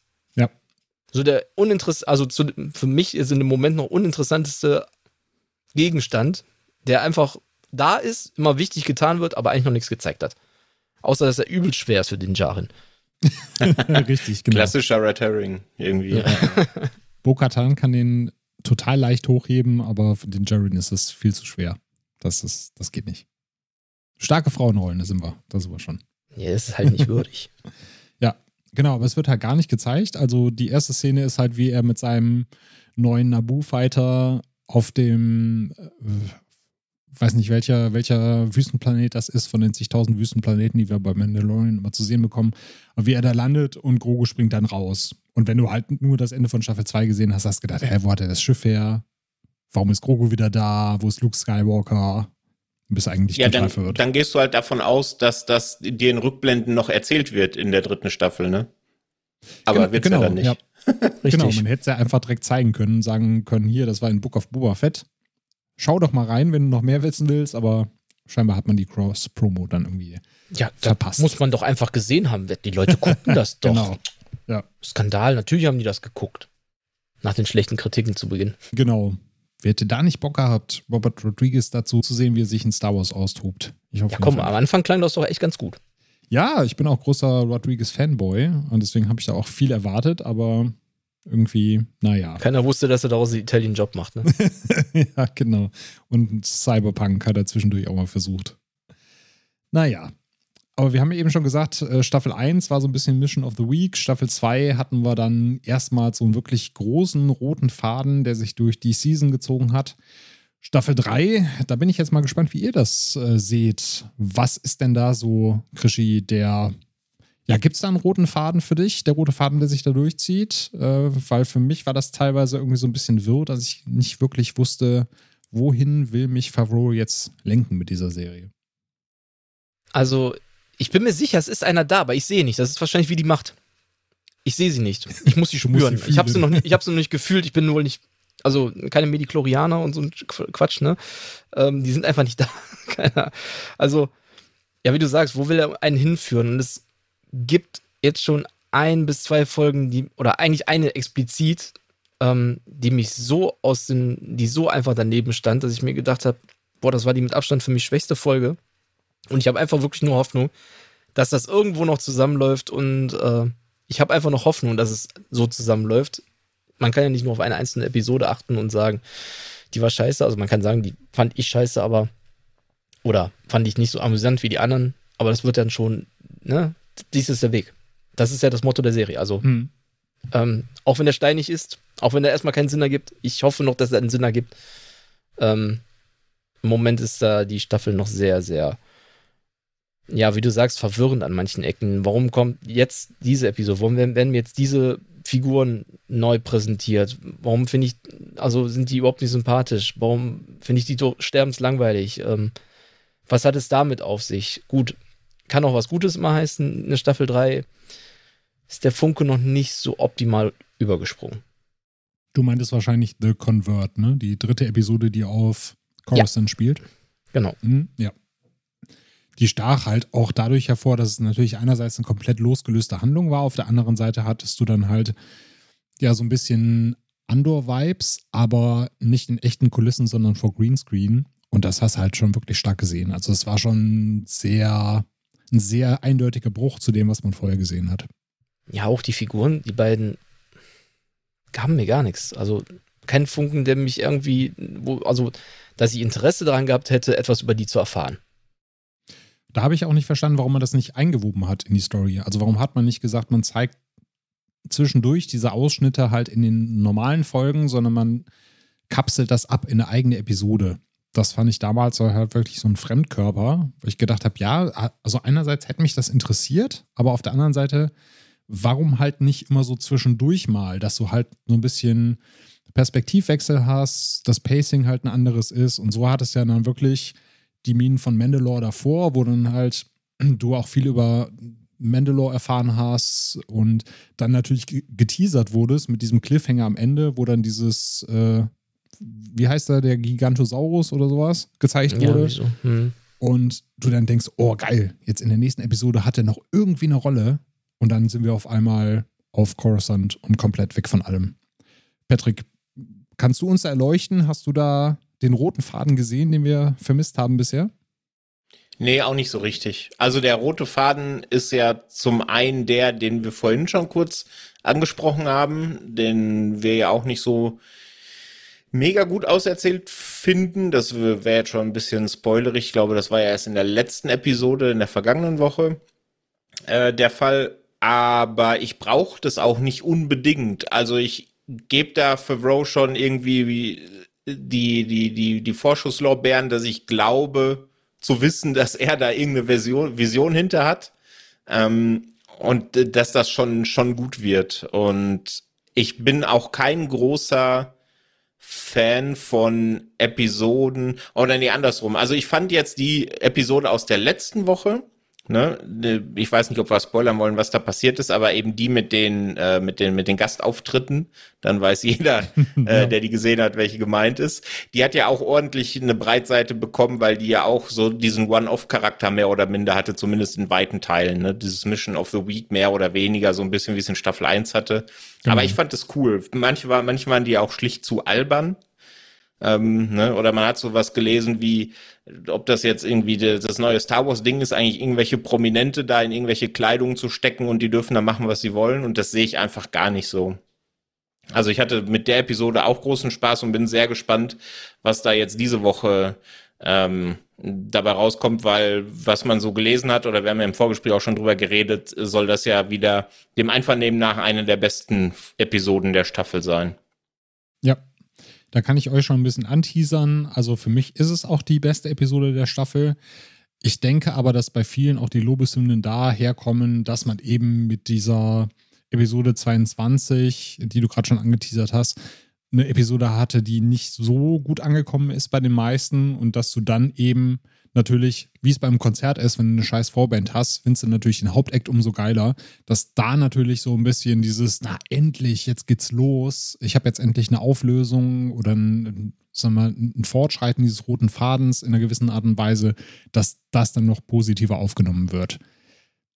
Ich gebe dir einerseits recht, also ich finde die und diese One-Off-Episoden eigentlich auch immer sehr spaßig und das hatten wir in der ersten Staffel auch. Äh, deswegen weiß ich auch nicht, warum sich manche Leute darüber aufregen, dass wir das haben, weil du hattest ja in der ersten Staffel auch so eine Sieben Samurai-Episode beispielsweise. Also die halt wirklich Sieben Samurai nacherzählt hat. Und ähm, du hast es jetzt hier auch, aber ich kann halt verstehen, dass wenn du acht Episoden in der Staffel hast und in der sechsten Episode eine One-Off-Episode machst, obwohl du halt vorher halt wieder so ein bisschen diesen roten Faden hast durchscheinen lassen, dass du dir dann denkst, so warum jetzt? Wieso entwickelt sich da nichts weiter? Ich will wissen, wie es weitergeht. Deswegen verstehe ich halt nicht ganz, warum sie halt immer einzelne Episoden so gestalten, sondern das nicht vielleicht so in die Episoden zusammenweben, dass du halt sagst, du hast nicht One-Off-Episoden und roter Faden-Episoden, sondern du hast halt ein bisschen roten Faden und ein bisschen One-Off in einer Episode vereint. Das fände ich halt so ein bisschen organischer und du hättest halt beide Seiten damit bedient. Ah ja, aber vielleicht ist da halt auch der, der größere Plan ein anderer. Oder vielleicht wollen sie auch einfach nur Spaß haben, sich austoben. Das kann ja auch sein. Ja, man geht heutzutage mit den aktuellen Sehgewohnheiten halt immer davon aus, dass am Ende der Staffel entweder kommt irgendein Big Reveal oder es ist irgendwie ein krasser Climax, der da erreicht wird, oder es gibt noch einen riesen Fight am Ende der Staffel. Ähm, sowas, was man ja früher, in Anführungsstrichen, Gott, jetzt kriege ich wie ein alter Mann, bei sowas wie, wie bestes Beispiel immer Sopranos oder The Wire halt, ne, so die großen Kandidaten. Ähm, da gab's das ja zum Teil gar nicht. Ne? Da war einfach die Episode zu Ende und du hast gar nicht gemerkt, ah ja, das war jetzt Ende der Staffel.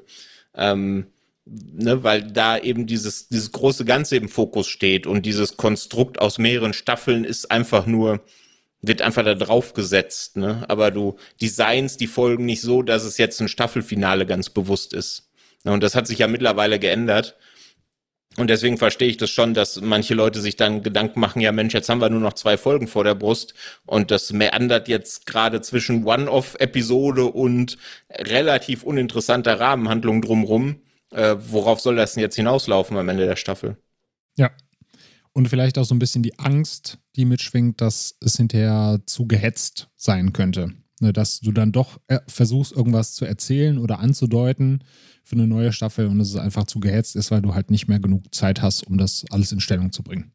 Mhm. Was mir jetzt bei den letzten beiden Episoden äh, aufgefallen ist, äh, die aktuelle klammer ich da so ein bisschen aus, weil die, habt ihr ja noch nicht gesehen, dass halt viele popkulturelle Einflüsse mit dabei sind. Also es war natürlich in Staffel 1 auch schon so. Ich habe eben schon gesagt, diese Sieben Samurai-Episode, wir hatten halt viele Western-Einflüsse mit dabei. Aber gerade so die hm, Episoden 21 und 22, einmal The Pirate, das war ja eine ja sehr offensichtliche, zumindest für die Leute, die es gesehen haben, Anspielungen an Captain Baloo und seine tollkühne Crew in vielen äh, Dingen. Äh, Ganz for Hire, das ist Episode 22, hatte viele Einflüsse von iRobot, so ein bisschen True Detective Vibes noch mit dabei. Krischi, findest du, das ist was, was in Star Wars was zu suchen hat? Oder würdest du dir eher wünschen, dass man dann doch im eigenen Kosmos bleibt und so popkulturelle Sachen eher außen vor lässt? Ich sehe das ein bisschen schwierig. Also ich habe zum Beispiel das mit ähm, Captain Baloo gar nicht erstmal so wahrgenommen. Ja, klar, wenn die da in ihren kleinen Rotten da rumfliegen, aber manche Sachen, die, die überschneiden sich halt auch, ne? Und ähm, ich, ich sehe das nicht so, dass man da jetzt wirklich gravierend was kopiert hätte oder gesagt hätte, oh, wir machen jetzt hier eine Anlehnung an das Ganze. Ähm, warum sollte man dann bei Star Wars of Captain Baloo kommen oder ausgerechnet iRobot? Also dann, dann, dann, dann doch eher so wirklich große Klassiker, dann, dass er eher vom Spiegel steht und sagt, so, redest du mit mir?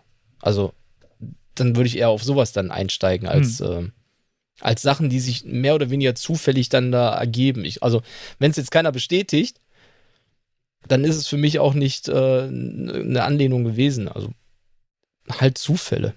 Wirklich. Ja. Also ich kann immer was, was finden irgendwo, wo ich sage, ach guck mal, das ist ja wie da und da. Fangen wir an bei Tribut vom Panem, das ist Battle Royale. ja. Also bei, bei der äh, Pirates-Folge kann ich das in dem Sinne bestätigen, du hast am Anfang, und du hast ja diesen X-Wing-Piloten, den etwas älteren, der äh, auf einem Planeten in einem Südsee-Atoll sitzt, mit seiner Fliegerjacke wie Captain Baloo, der sich dann auf den Weg macht. Und da, du hast halt diesen Piraten, äh, mit, mit seinem Spaceship, das aber eigentlich innerhalb des Orbits unterwegs ist. Und das hat auch die gleiche Form wie das Piratenschiff aus äh, Captain Baloo. Also auch mit diesem Schnabel vorne dran. Ich glaube schon, dass es, dass das tatsächlich eine Anspielung ist. Aber ich persönlich sage dann halt so, Chapeau, dass ihr euch das so ausgedacht habt und dass ihr dann sagt, komm, wir bringen das mit rein. Ist bestimmt witzig, einfach so eine Folge zu machen. Ich sehe das halt auch nicht so eng weil es halt tatsächlich nicht so komplett in your face ist, dass du halt denkst, ich schaue mir da eher einen Cartoon als eine Star Wars Folge an. Und wer es halt nicht mitkriegt, hat trotzdem seinen Spaß. Und ich denke mir dann halt, na, ich, ich weiß, was ihr macht. Ich fühle mich dann so ein bisschen eingeweiht und äh, finde das eigentlich vollkommen in Ordnung. Ich finde das auch vollkommen in Ordnung. Also klar, True Detective, hast vorhin gesagt, das ist schon sehr hoch ins Regal gegriffen. Ne? Also ich hatte bei diesem Krimi-Plot da eher, weiß ich nicht, Tatort-Vibes oder so die, die schlechten Sherlock Holmes Point-and-Click Sachen und sowas. ja. Äh, weil das ja alles schon sehr zufällig war und sehr, naja, aber ich finde es okay. Also ich finde auch solche Anspielungen okay, ähm, solange das nicht so ein reiner Selbstzweck wird, dass es nur noch darauf hinausläuft, ne, was ja äh, bei manchen Produktionen in den letzten Jahren da auch oft der Vorwurf war. Ne? Ghostbusters Afterlife wurde das ja vorgeworfen, dass das immer nur diese Nostalgie-Schiene bedient und ähm, auf dem Stand ist Mandalorian auf gar keinen Fall, finde ich. Klar, du hast so ein bisschen die Anspielung aufs aktuelle Geschehen. Wir hatten es ja vorhin bei Ted Lasso auch. Selbst da gibt es das. Und äh, dann ist für mich nur logisch, dass es das in, in Mando auch gibt. Und ich glaube sogar, wobei mir da jetzt kein Beispiel einfallen würde, dass das in den frühen Serien oder in den älteren Serien auch der Fall war, dass uns das eben mit heutigen Sehgewohnheiten oder heutiger Perspektive gar nicht so bewusst auffällt, ähm, weil wir eben einfach gar nicht wussten, was denn damals dann als diese Staffel oder als diese Serie aktuell war, so in der in, in, in, in der Popkultur oder im Weltgeschehen gerade äh, ähm, gerade anstand. Deswegen glaube ich, dass Serien das schon immer so ein bisschen gemacht haben. Ähm, nur eben, weil wir jetzt eben sehr bewusst in diesem Medienkonsum drin sind, dass uns bei Mando dann besonders auffällt.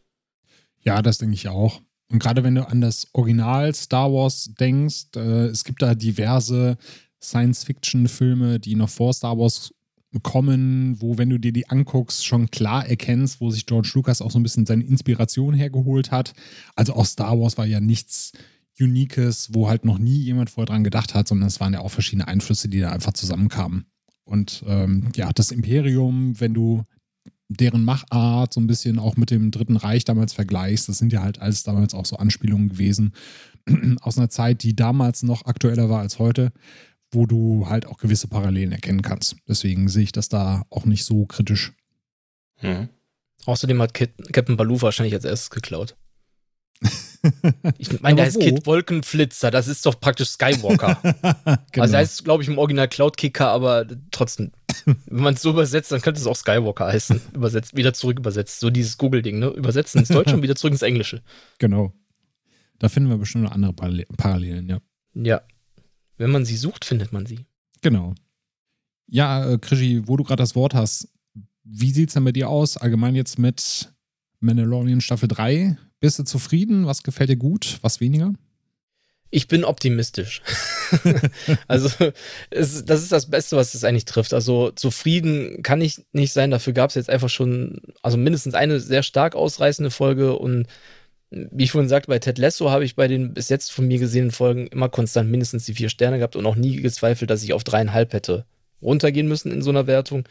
Und bei Mandalorian bin ich jetzt, glaube ich, schon mindestens zweimal bei dreieinhalb gewesen, wo ich sagte, die war gut, aber jetzt auch nicht sehr gut. Und mindestens einmal, wo ich sage, war immer noch okay. Ich meine, das ist sowieso alles sehr meckern auf äh, ganz hohem Niveau, ne? Ja. Und ähm, auch jetzt bei der letzten Folge, also die, die wir von äh, sagten mit den eben Gastauftritten. Der eine freut sich eben über diese Gastauftritte, der andere meckert drüber. Also allen kann man es eh nicht recht machen. Und ähm, ich denke aber, dass, äh, dass wir da immer noch äh, zum Ende hin dann doch ganz zufrieden mit der Staffel sein werden. Nicht mit jeder Folge, aber dieses halt gesamte Konstrukt. Und da hoffe ich auch natürlich drauf. Deswegen optimistisch ist das äh, beste Wort. Wenn es am Ende dann nicht gereicht hat, dann werde ich kurz enttäuscht sein und sagen, gut, hoffen wir auf Staffel 4. Ja, wir hatten das ja eben schon so ein bisschen besprochen. Patrick, du hast es ja im, im Vorgespräch auch gesagt. Star Wars hat aktuell so einen Stellenwert, wurde auch viel ja auf die Waagschale gelegt wird oder auch sehr viel reinprojiziert wird und du dich auch so ein bisschen fragst, woher das kommt. Ne? Wie schaut es denn da bei dir aus? Wie sieht da dein Fazit zu Staffel 3 aus und woran denkst du denn liegt das so, dass Star Wars so aktuell ja wahrscheinlich auch so ein bisschen zu, zu kritisch oder zu fokussiert beäugt wird? Ja, also ich glaube, dass Star Wars zu kritisch beäugt wird, liegt so ein bisschen am Zeitgeschehen aktuell, weil das so mit Toxic Fandoms und sowas ja allgemein gerade so ein bisschen der Trend ist, ne, dass man sich im Internet, dass sich eben solche, solche Gruppierungen die Mäuler zerreißen, wenn in ihrem großen äh, Favorite Franchise alles nicht genauso läuft, wie sie sich das vorstellen.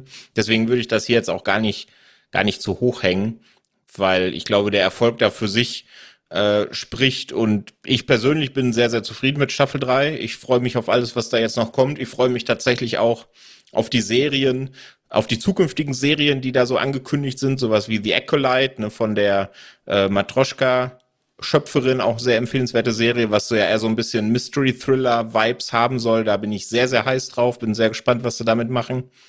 Ähm, aber auch Mendo, also ich finde es eine wahnsinnig charmante Serie und das meine ich nicht so negativ, wie das Wort charmant vielleicht klingt, eben weil das auch so so kurze Episoden sind, ne? Da ist man, und das, das finde ich, zahlt auch auf diesen Mission of the Week One-Off-Charakter so ein bisschen ein, dass man halt einfach sich so von Woche zu Woche äh, für 30 bis 40 Minuten in diese Star Wars-Welt flüchtet und dann ist auch wieder gut für eine Woche.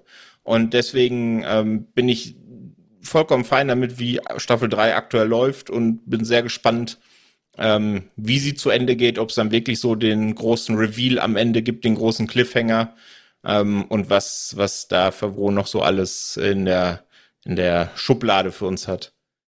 Das hast du sehr schön beschrieben mit dem in die Star Wars-Welt eintauchen, weil das ist Mandalorian für mich eigentlich in der Essenz Futter für diese Welt. Also ich mag Star Wars und ich kann halt mit The Mandalorian immer noch so ein bisschen mehr Backstory, ein bisschen mehr Lore einatmen, gerade wenn es jetzt darum ging, wie sieht die mandalorianische Heimatwelt aus, was ist damals passiert, wie ist das Credo, wie leben die, in welchen Gemeinschaften. Das sind halt für mich so Sachen, die machen halt diese Star Wars-Welt noch greifbarer, die füllen die noch mehr aus und das ist halt für mich so auch die Essenz der Serie. Wenn ein roter Faden dabei ist, dann nehme ich den gerne mit wo ich meine Probleme bei Staffel 3 halt so ein bisschen mit hatte, war halt dieser Mix aus, jetzt gehen wir mal ein bisschen roter Faden, jetzt gehen wir ein bisschen Backstory, jetzt haben wir wieder eine One-Off-Episode. Also, dass das halt so ein bisschen gewirkt hat, wie wir schmeißen Sachen an die Wand und gucken mal, was kleben bleibt, was funktioniert. Aber der Mensch ist ja so gestrickt, das, was am Ende bei rauskommt, zählt. Und wenn jetzt die letzten beiden Episoden und die erste hat schon mal für mich funktioniert, äh, beide krachen, dann wird man hinterher auf Staffel 3 gucken und sagen, oh, Staffel 3 Mandalorian war total super. Deswegen denke ich auch, dass so mit der letzten Episode nochmal ein Feuerwerk kommt und dann werden wahrscheinlich auch die Kritikerinnen und Kritiker da draußen zufrieden sein mit dem, was sie bekommen haben. Ja, Patrick, du hast eben ein Wort in den Mund genommen, das äh, wunderbar zu unserem nächsten Thema passt, nämlich das Wort toxisch. Wir reden über Succession Staffel 4. Eine Serie, die so toxisch ist, wie man sich das nur denken kann, denn es geht um einen Medienmogul, um eine reiche US-Familie, die sich darum streitet, wer denn das Erbe dieses Medienmoguls antreten darf. Und für mich persönlich ist es tatsächlich obwohl ich die Serie erst äh, in diesem Jahr komplett nachgeholt habe, einer der besten Serien aller Zeiten. Und das ist natürlich ein dicker Hot Take jetzt erstmal vorweg. Und da würde mich einfach mal interessieren, Krischi, gehst du da mit? Wie viel hast du denn von, von Succession gesehen und würdest du mir da vielleicht auch in Einschränkungen zustimmen?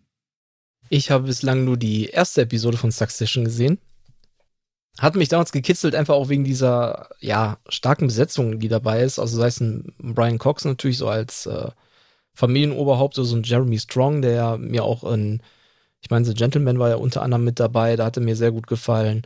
Und gedacht, ach komm, schau mal rein, wird nicht verkehrt sein.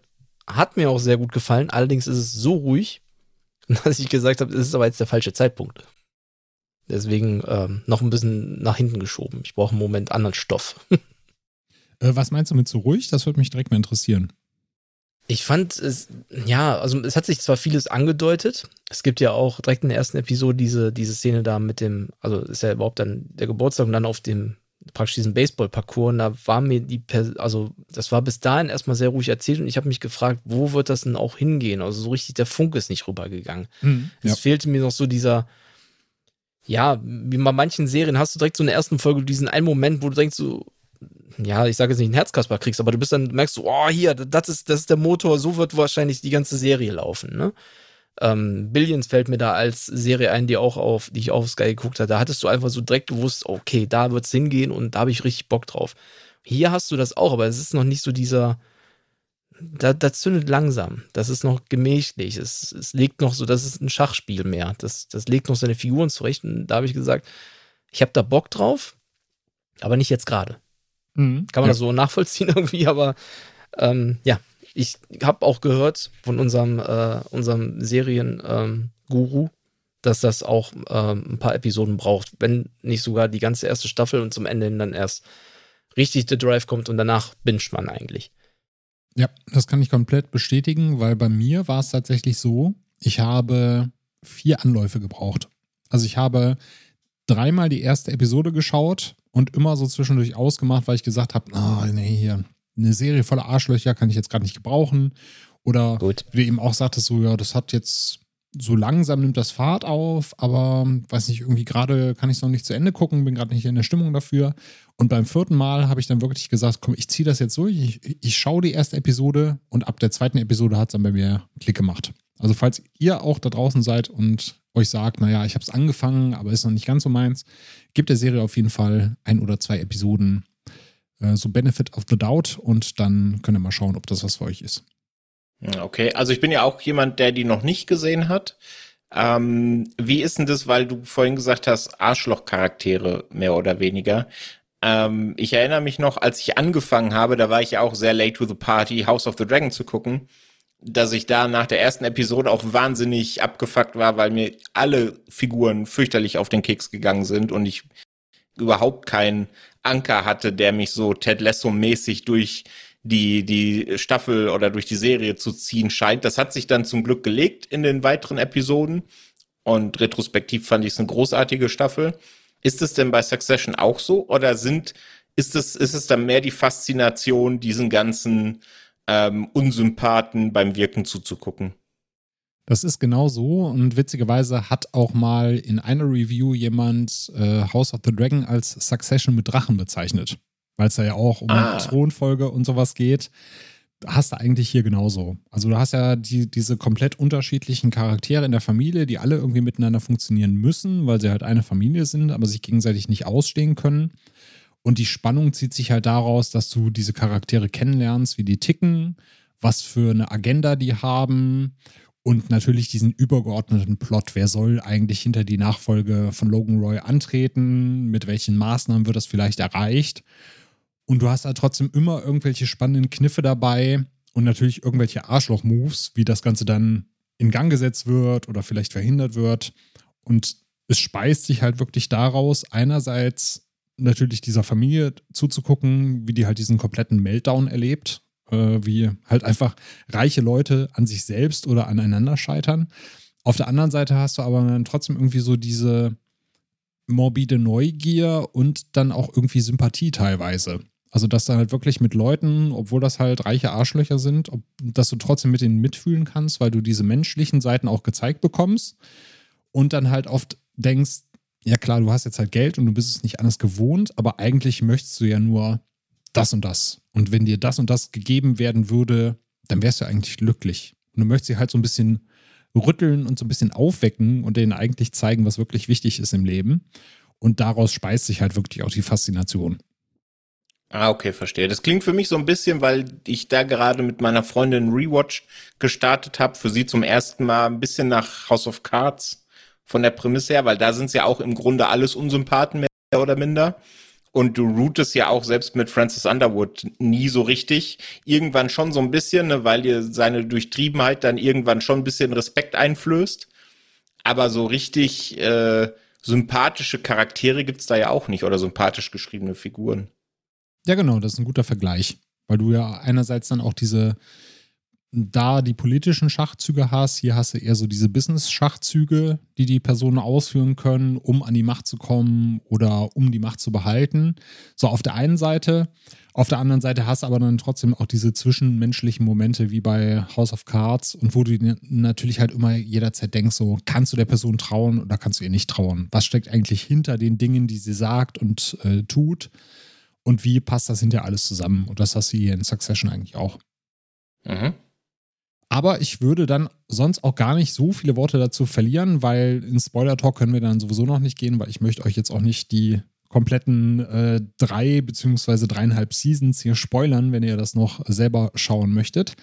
Äh, von daher, äh, der liebe Kena hat sich schon so dazu geäußert und hat gesagt, Mensch, da müssten wir auf jeden Fall mal so einen Fokus für machen, wenn die Episode 4 rum ist. Da wird also höchstwahrscheinlich auf jeden Fall noch was von uns kommen. Äh, deswegen würde ich sagen, wenn ihr da draußen Bock auf Succession habt, gebt der Serie eine Chance, denn die Episode, die jetzt am Montag rausgekommen ist, das ist jetzt Staffel 4, Episode 3, ist für mich halt tatsächlich so Peak-Serie, Peak-TV. Die hat aktuell auch immer noch eine 10,0 auf IMDb als Episodenwertung mit, keine Ahnung, 20.000 Reviews oder sowas.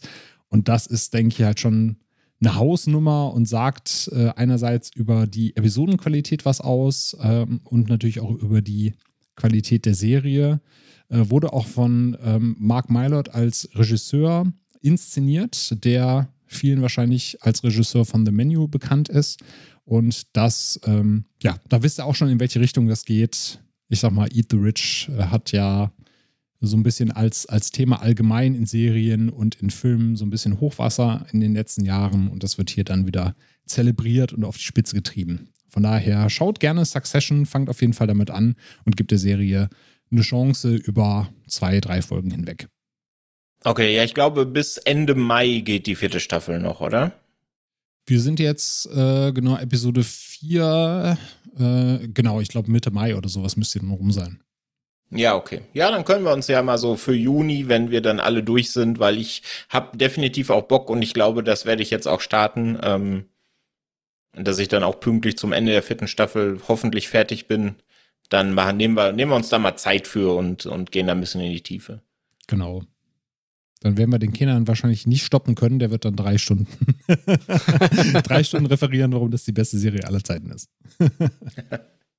Ja, und für den Schluss dieser Episode haben wir uns noch was Schönes ausgedacht. Wir wollen euch natürlich dann trotzdem nicht im Sinne des Streamcatchers äh, leer nach Hause gehen lassen und euch ein paar Empfehlungen mit auf den Weg geben, was jetzt aktuell so im Streaming angesagt ist. Und haben unsere Highlights im April zusammengestellt. Jeder von uns durfte sich drei Picks raussuchen, egal ob Serie oder Film. Und Patrick, dir gebührt die Ehre, einmal anzufangen. Was hast du uns denn für drei Highlights im April auf den Streamingdiensten mitgebracht? Dann fange ich doch direkt mit dem aktuellsten an, das vorhin, als die Frage kam, was wir zuletzt gesehen haben, wäre das nämlich eigentlich das gewesen. Was ich zuletzt gesehen habe, denn das habe ich jetzt über die Ostertage mit meiner Freundin durchgebinged. Das geht auch hier relativ schnell, weil es eine Miniserie ist. Und zwar ist es Candy, läuft bei Disney Plus und ist so ein bisschen eine, äh, eine Verfilmung oder eine Verseriung, wenn das ein Wort ist, von einem True Crime Fall aus Anfang der 80er in Texas.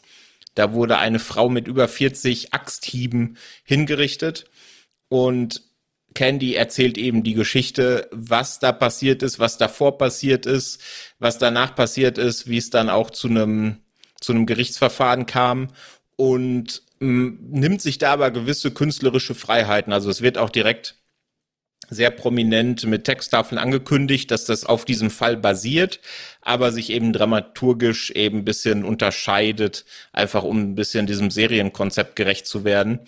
Ähm, und hat eine ganz coole Erzählweise, weil eben viel auch mit Rückblenden gearbeitet wird, also den, den Tod dieser, äh, dieser Dame, gespielt von ähm, Melanie Linsky, also Rose aus äh, Two and a Half Men.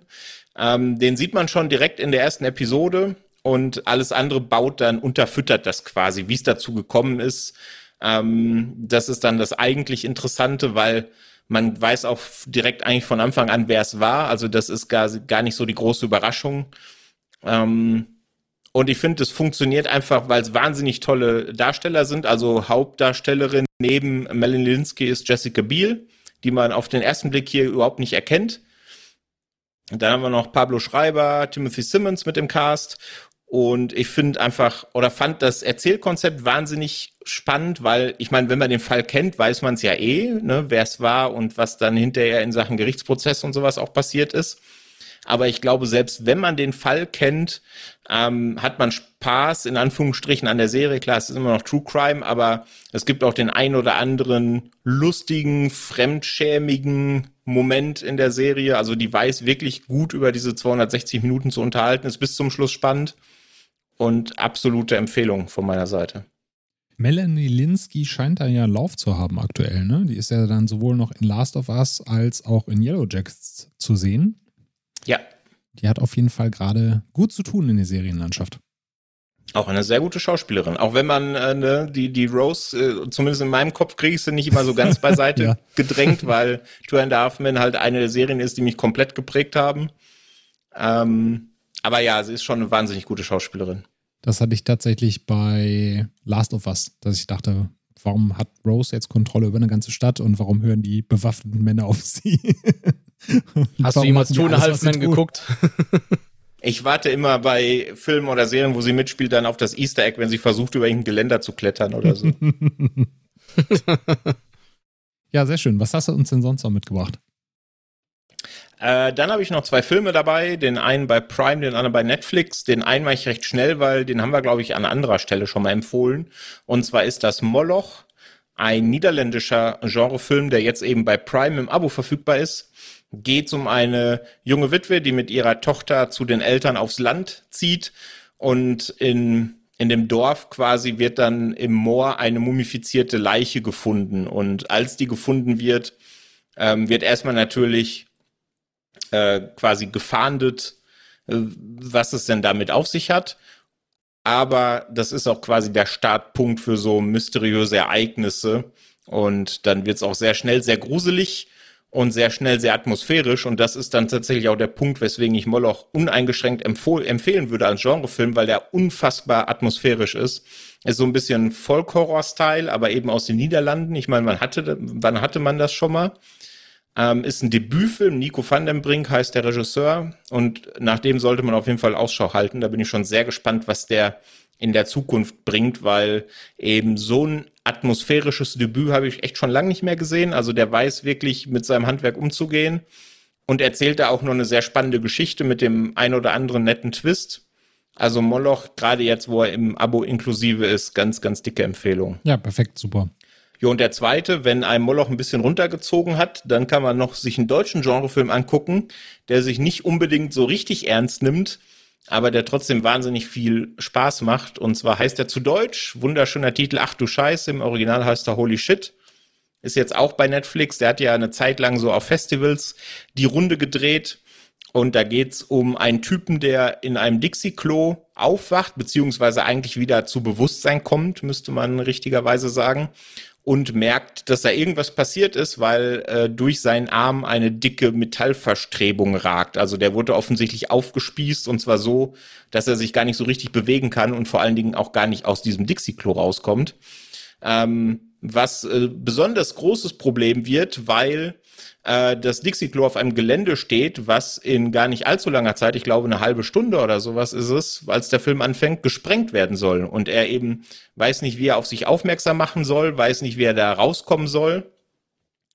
Und ja, das ist im Grunde die Story des Films. Dann gibt's natürlich noch ein paar Verquickungen innerhalb der Geschichte, die ich da nicht spoilern will. Und es wird auch noch sehr, sehr ekelhaft. Man kann sich schon denken, ich meine, das ist ein Dixie-Klo, die wenn man ein bisschen Festival erfahren ist, weiß man, das sind nicht unbedingt immer die saubersten und hygienischsten Orte der Welt und so ist es da eben auch. Ähm, ja, wie gesagt, sehr eklig, aber auch sehr witzig. Ähm, klar ist so ein bisschen auch deutscher Humor, äh, ist da auch so ein bisschen. Gedeon Burkhardt äh, spielt da noch mit, den kennt man da natürlich. Ähm, aber ist allein auch schon fantastisch gedreht, weil man sich eben die ganze Zeit fragt, wie haben die das denn mit der Kamera auf diesem kleinen Raum in diesem Dixie-Klo gedreht? Ähm, und da werden wirklich Perspektiven gefunden, die das wahnsinnig spannend auch machen. Und du fieberst da richtig mit, ob er jetzt noch da rauskommt oder nicht und was es überhaupt damit auf sich hat. Warum ist denn der da überhaupt drin? Und das wird dann hinten raus auf eine sehr, sehr coole Art und Weise erzählt. Also definitive Empfehlung, wenn man so ein bisschen ekelresistent ist, weil das muss man schon sein. Ich habe ja die Bezeichnung Saw auf dem Dixie-Klo gehört. Ist da so ein bisschen was dran oder ist es tatsächlich dann doch eher Comedy als Horror? Es ist eigentlich eher Comedy als Horror. Also tatsächlich, Horror gibt's nicht so richtig. Klar, ob der Situation natürlich, ne, weil das natürlich eine sehr horrible äh, Situation ist, in der der gute Mann da steckt, aber es kommt nie sowas wie Grusel auf. Es kommt eher sowas wie Spannung auf, weil man sich fragt, kommt er da noch raus und warum ist er da überhaupt drin? Aber Saw finde ich da auch schon relativ hoch gegriffen. Ähm, aber ich verstehe, wo es herkommt, klar, weil du eben diesen begrenzten Raum hast, auf den das spielt, ne, was äh, per Definition schon mehr oder minder Kammerspiel ist. Deswegen checke ich schon, wo es herkommt, aber es ist längst nicht so düster wie Saw. Wahrscheinlich, weil Carrie Elvis auch immer ins Klo greifen muss. ja, das, kann, das ist ein guter Vergleich. ja, vielen Dank für deine drei Tipps. Krischi, was hast du uns denn Schönes mitgebracht? Ich habe mit dabei einmal eine Serie, die Ende Januar schon angefangen hatte und vor gut zwei, drei Wochen zu Ende ging. Oder beziehungsweise die erste Staffel zu Ende ging, ähm, auch schon die zweite Staffel bestellt bekommen hat. Und zwar ist das Shrinking auf Apple TV Plus. Eine Serie von Bill Lawrence, von äh, Brad Goldstein und Jason Siegel. Bill Lawrence, äh, der Serienschöpfer von Scrubs und auch eben von Ted Lasso.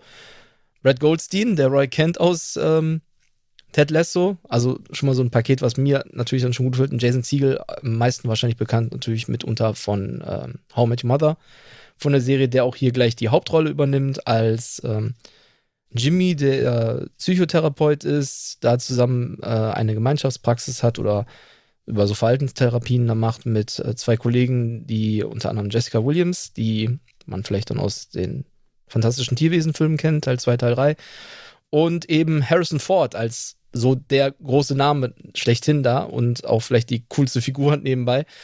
Und Jimmy ist halt, ja, hatte einen Schicksalsschlag, ist allein mit seiner Tochter nun mit der Erziehung betraut, äh, flieht sich aber durch diesen Schicksalsschlag in Alkohol und äh, andere Klamotten, ist eigentlich für seine Tochter so gar nicht da und während er eigentlich so ein bisschen vielleicht versucht, in die Richtung wieder zu gehen, äh, sein Leben in den Griff zu bekommen, hatte auch gleichzeitig mit seinen Patienten zu kämpfen und hat dann einen völlig neuen Ansatz, was dann immer wieder zwischen dem wirklich spielt, was die Serie sein möchte, nämlich Comedy und Drama. Und das fand ich immer sehr gut. Ich habe mich immer sehr gefreut auf die nächste Folge. Es ist kein 100% Ted Lasso-Gefühl, was man am Ende hat, aber ich hatte meistens einfach echt eine gute Zeit. Es gab richtig gute Folgen und vor allem hat man eigentlich steigend mit jeder Folge ist Harrison Ford nur pures Gold und ähm, allein deswegen lohnt es sich schon, diese Serie mal zu schauen. Da muss ich auf jeden Fall auch mal weiterschauen. Da habe ich die erste Episode schon gesehen. Die fand ich sehr, sehr schön. Aber da werde ich auf jeden Fall auch nochmal mein Apple TV Plus Abo ausreizen. Ich glaube, so meine schönste Anekdote dazu ist, dass äh, Brad Goldstein gesagt hat, so für den Charakter von Harrison Ford hätte er gerne einen Harrison Ford-likeisch Schauspieler, und äh, dann sagte äh, aber Bill Lawrence so, ja, vielleicht sollten wir einfach mal Harrison Ford fragen, so bevor wir einen Harrison Ford-Typ suchen. Und Brad Goldstein hat dann gesagt, ja, ja, das ist eine gute Idee, weil wenn er uns absagt, können wir halt sagen, ja, wir haben Harrison Ford gefragt, der war auch interessiert, aber hat dann doch abgesagt. Vielleicht funktioniert das fürs Marketing ganz gut für andere Schauspieler. Und dann hat Harrison Ford einfach gesagt, ja, coole Idee, ich mach das. Und dann war er am Start. und dann hatte man nicht einen Harrison Ford-Typen als Schauspieler, sondern Harrison Ford selber. Besser kann es nicht laufen. Genau. Patrick, konntest du auch schon reingucken in Shrinking oder steht die Serie bei dir noch auf der Watchliste? Nee, die steht noch auf der Watchlist. Ähm, aber auch relativ weit oben. Ich glaube, bei dem, was ich so bisher gehört habe und was Krischi, du auch erzählt hast, das wäre eigentlich ein ganz guter Counterpart, das äh, so zwischen den einzelnen Succession-Folgen zu gucken. ja. Wenn du anfängst, die Menschen zu hassen, guckst du was, wo du die Menschen wieder mehr leiden kannst. Ja, um, um Menschen zu hassen, brauche ich auch keine Serie mehr gucken. Dafür reicht das reale Leben ja schon genug eigentlich. Genau. Aber ja, äh, Shrinking steht auf jeden Fall auf der Liste, definitiv. Hast eine schöne Therapiestunde nach Succession. Das passt auf jeden Fall super.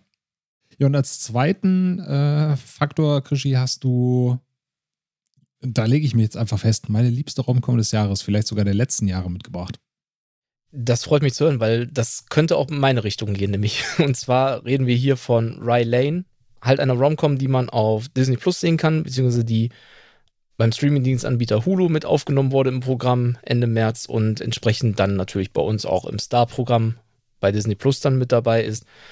Und hier geht es halt um zwei äh, Hauptfiguren, gespielt von äh, Vivian O'Para und David Johnson. Die spielen nämlich Yas und Dom. Beide, keine Ahnung wie alt, Mitte, Ende 20, habe ich mich jetzt vergessen die äh, bei einer Kunstgalerie eines gemeinsamen Freundes oder gemeinsamen Bekannten aufeinandertreffen und gerade so frisch aus ihren Beziehungen raus sind. Äh, Dom eher unglücklich, Jas erst äh, eher so sehr selbstbewusst aus ihrer Beziehung ausgegangen, beide aber nicht aus nicht im glücklichen Ganzen. Auf jeden Fall kommen die beiden da, ähm, lernen sich kennen, quatschen einfach ein bisschen und gehen dann grob in die gleiche Richtung, erleben dann so einen ganz, ganz sehr abenteuerlichen Tag, sehr sehr, sehr coole Momente. Der Anfang erstmal ein bisschen war für mich, ja, könnte nett werden. Und dann gibt es eine Szene in einem Restaurant. Mehr sage ich dann auch nicht dazu. Aber die hat dann einfach schon, war so ein denkwürdiger Moment, dass äh, der Film direkt mein Herz erobert hatte und es folgten dann noch Hinweise oder Verweise auf andere ähm, Romcoms, britische Romcoms, muss man dazu sagen. Das ist eine britische Romcom, also damit schon äh, auch einen halben Punkt wieder mehr, weil man hier auf äh, dösige Komödie äh, oder Slapstick-Einlagen hier verzichtet, sondern wirklich nur pur aufs Herz geht. Also selten so sympathische Charaktere erlebt in einem Film oder seit langem nicht mehr erlebt wie hier. Wirklich zwei charismatische wie sympathische Hauptdarsteller und eben mindestens viele, so viele denkwürdige Momente. So meine Empfehlung hier. Rylane, schaut es euch an. Ich war echt positiv überrascht und das trotz schon vieler guter Stimmen, also positiver Stimmen zum Film. Ja, kann ich nur zustimmen. Und gerade die Art und Weise, wie es gefilmt ist, also so die kreativen Einstellungen, die man da sieht. Man muss sich am Anfang so ein bisschen an die Optik gewöhnen, weil man diese anamorphe Linse verwendet, die halt also ein bisschen Fischaugen perspektivenmäßig verzerrt. Mhm. Aber wenn man sich dran gewöhnt hat, hat man viele schöne Einstellungen, also gerade so die, diese Vielfalt, die da in der Rye Lane gezeigt wird oder in dem Stadtteil Londons, die wird auf jeden Fall, die, die kommt gut zur Geltung und du hast eben nicht dieses typische Notting Hill saubere weiße Viertel da, sondern halt wirklich bunt gemischt von den Kulturen her, von den Persönlichkeiten her. Äh, auf jeden Fall auch ein Film, der ans Herz geht, natürlich teilweise auch die Klischees bedient, aber so großenteils halt auch wirklich Dinge neu macht, nochmal so einen anderen Spin auf dieses Romcom-Genre bietet. Konnte der auch da schon dein Herz erwärmen, Patrick? Oder hast du den noch nicht sehen können? Äh, nee, noch nicht. Also ich bin ja nicht der größte Rom-Com-Fan, wie man vielleicht schon rausgehört hat in diversen Episoden. Ne, ich habe mich ja jetzt erstmal an, an Amelie gewagt, wobei das ja auch nur im weitesten Sinne eine Rom-Com ist.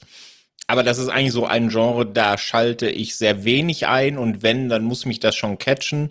Ich habe da jetzt, also erstmal nach dem, was ihr erzählt habt, schon Bock drauf und ich habe immer wieder so Vergleiche gelesen, dass das so ein bisschen Mischung aus, weiß ich nicht, äh, Linklater und Anderson sein soll. Also Anderson so von der Ästhetik, Linklater eher so von, von, von dem, was erzählt wird. Und wenn dem so ist, dann habe ich da schon ein bisschen mehr Bock drauf, muss ich gestehen, ja. Ja, die Vergleiche kommen auf jeden Fall nicht von ungefähr. Krischi, was liegt denn bei dir auf Platz 3 deiner Empfehlungsliste? Ja, da habe ich, äh, wenn man unserem, ich nenne es jetzt mal Skript, also wo wir schon mal eingetragen, worüber wir reden wollen, hatte ich viele Ideen, unter anderem eine Serie mal gehabt, die ich schon im Dezember geschaut habe, seitdem wir Streamcatcher eigentlich revivalen wollten, mal pitchen wollte, dann was ich zuletzt gesehen habe, noch vor eben Babylon, das haben wir aber auch schon in unserer Fantasy-Folge habe ich die schon genannt. Und dann fiel mir vorhin noch eine Serie ein, auf die ich einfach Bock habe, die ich zwar noch nicht gesehen habe, aber auf die ich Bock habe, die jetzt im April startet.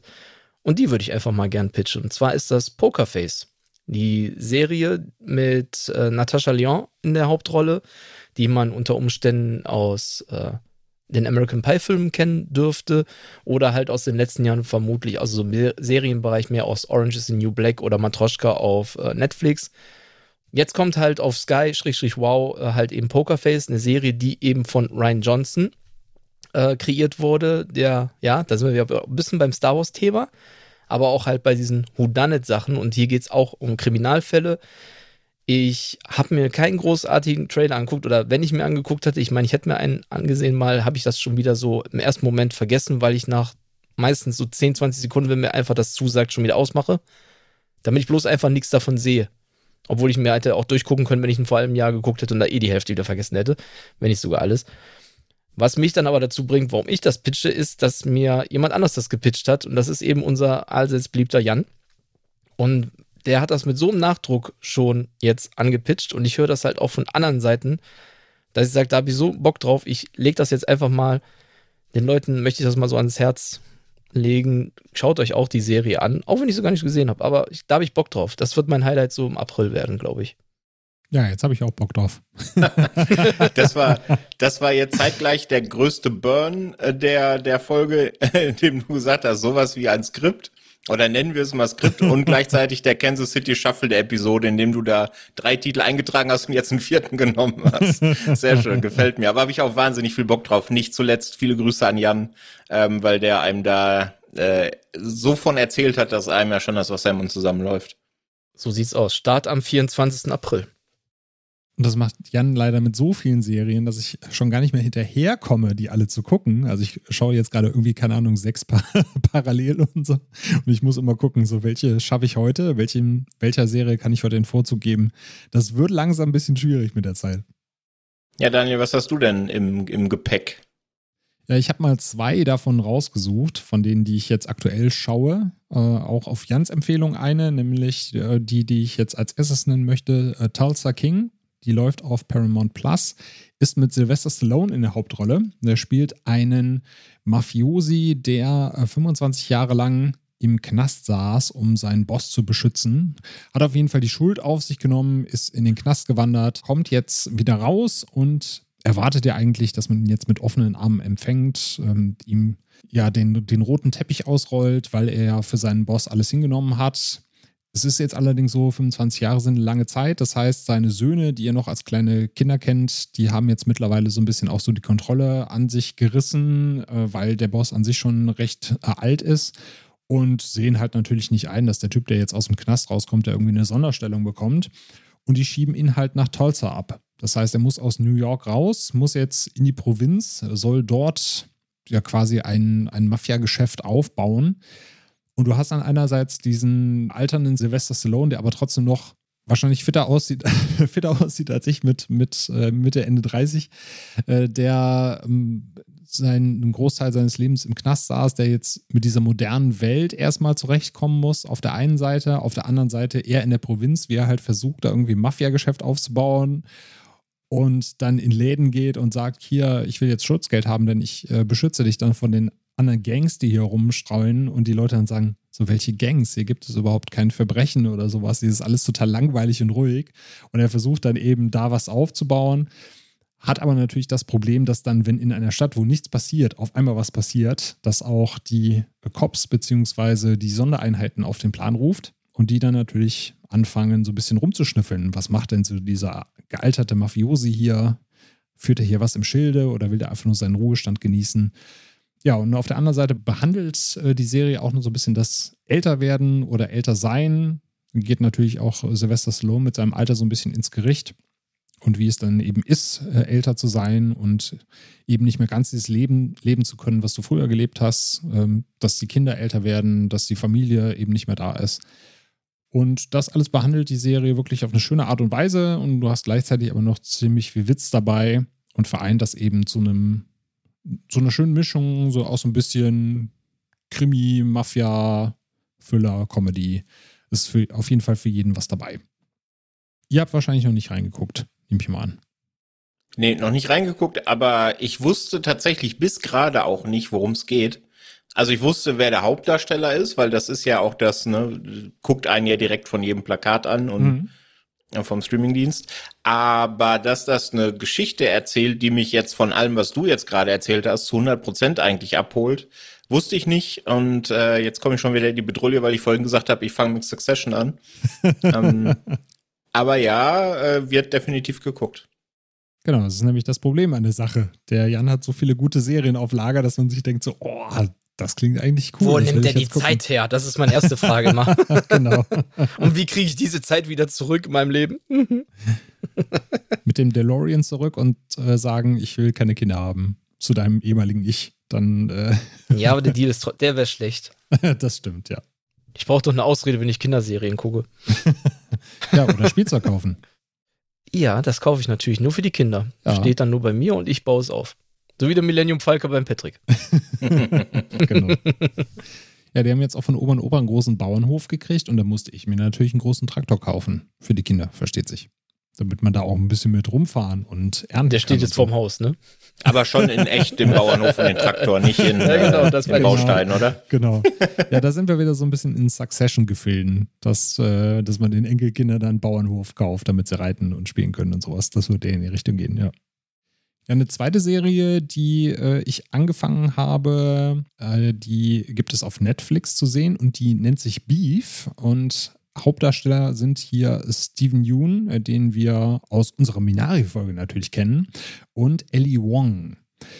Und die beiden spielen äh, namensgebend äh, zwei Personen, die richtig Beef miteinander haben. Und zwar hat Steven Yeun, äh, der spielt hier Danny Cho, einen recht schlechten Tag. Der möchte nämlich an, äh, in einem äh, ja, Gemischtwarenladen möchte er drei Grills zurückgeben. Warum er drei Grills hat, das erfährt man auch später in der Serie.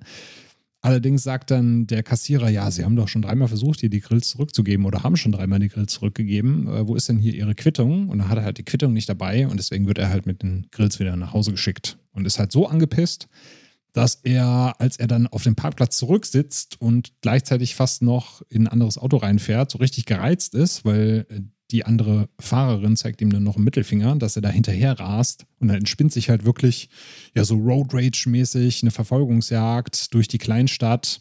Und am Steuer des anderen Wagens sitzt eben Ellie Wong, die spielt hier Amy Lau.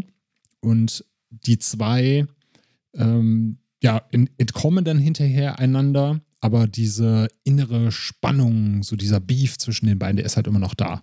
Und nach einigen Episoden erfahren sie dann mehr voneinander, begegnen sich zufällig wieder. Und daraus entspinnt sich dann einerseits so ein bisschen die Geschichte der beiden. Man erfährt halt, was Dannys Probleme sind. Man erfährt, was Amys Probleme sind.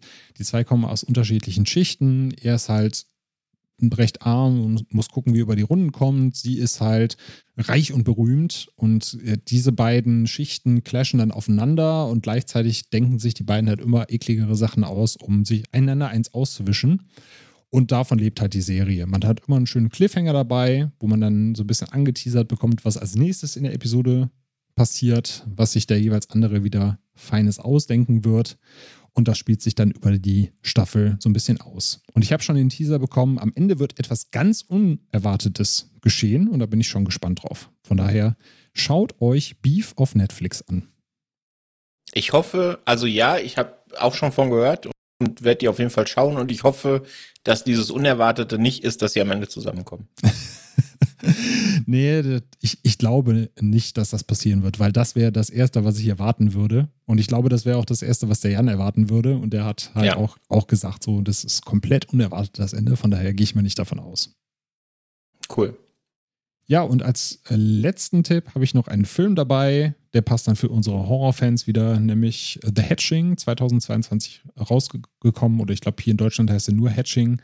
Der ist jetzt auf Prime verfügbar handelt davon, dass ein Mädchen, was halt viel Druck in der Familie bekommt, weil es halt eine sehr wohlhabende Familie ist, da alles perfekt sein muss, die Mutter sich auf Instagram inszeniert und die Tochter eben mit, dass die als die Mutter ein Vögelchen im Haus umbringt, äh, im Wald auf das Junge der, der Vogelmama trifft, was dann eben allein im Wald zurückgelassen ist, das bei sich aufnimmt und auf einmal fängt aber quasi dieses Ei, was sie mitnimmt, äh, an größer und größer zu werden und irgendwann wird es schlüpfen, eben das namentliche Hatching. Und was da rauskommt, das ist eben total mysteriös und unerwartet. Mehr will ich da auch gar nicht verraten. Aber der Patrick hat den schon gesehen, ne? Wie fandst du den? Ich fand den gut. Also ich fand den vor allen Dingen sehr ekelhaft. ja, Weil das, was da rauskommt, das ist schon da, was dann so passiert. Das ist auch teilweise schön praktisch, eklig. Also die Effekte sind ganz cool. Ähm, doch, der hat mir getaugt, auf jeden Fall. Krischi, wäre der auch was für dich? Oder konntest du sogar schon reinschauen? Oder ist das eher nicht so dein Metier? Nicht mein Metier. Um kurz und knapp zu sagen, nicht meins. Horror ist ja. Ne. Ne, ne, ne. Nö.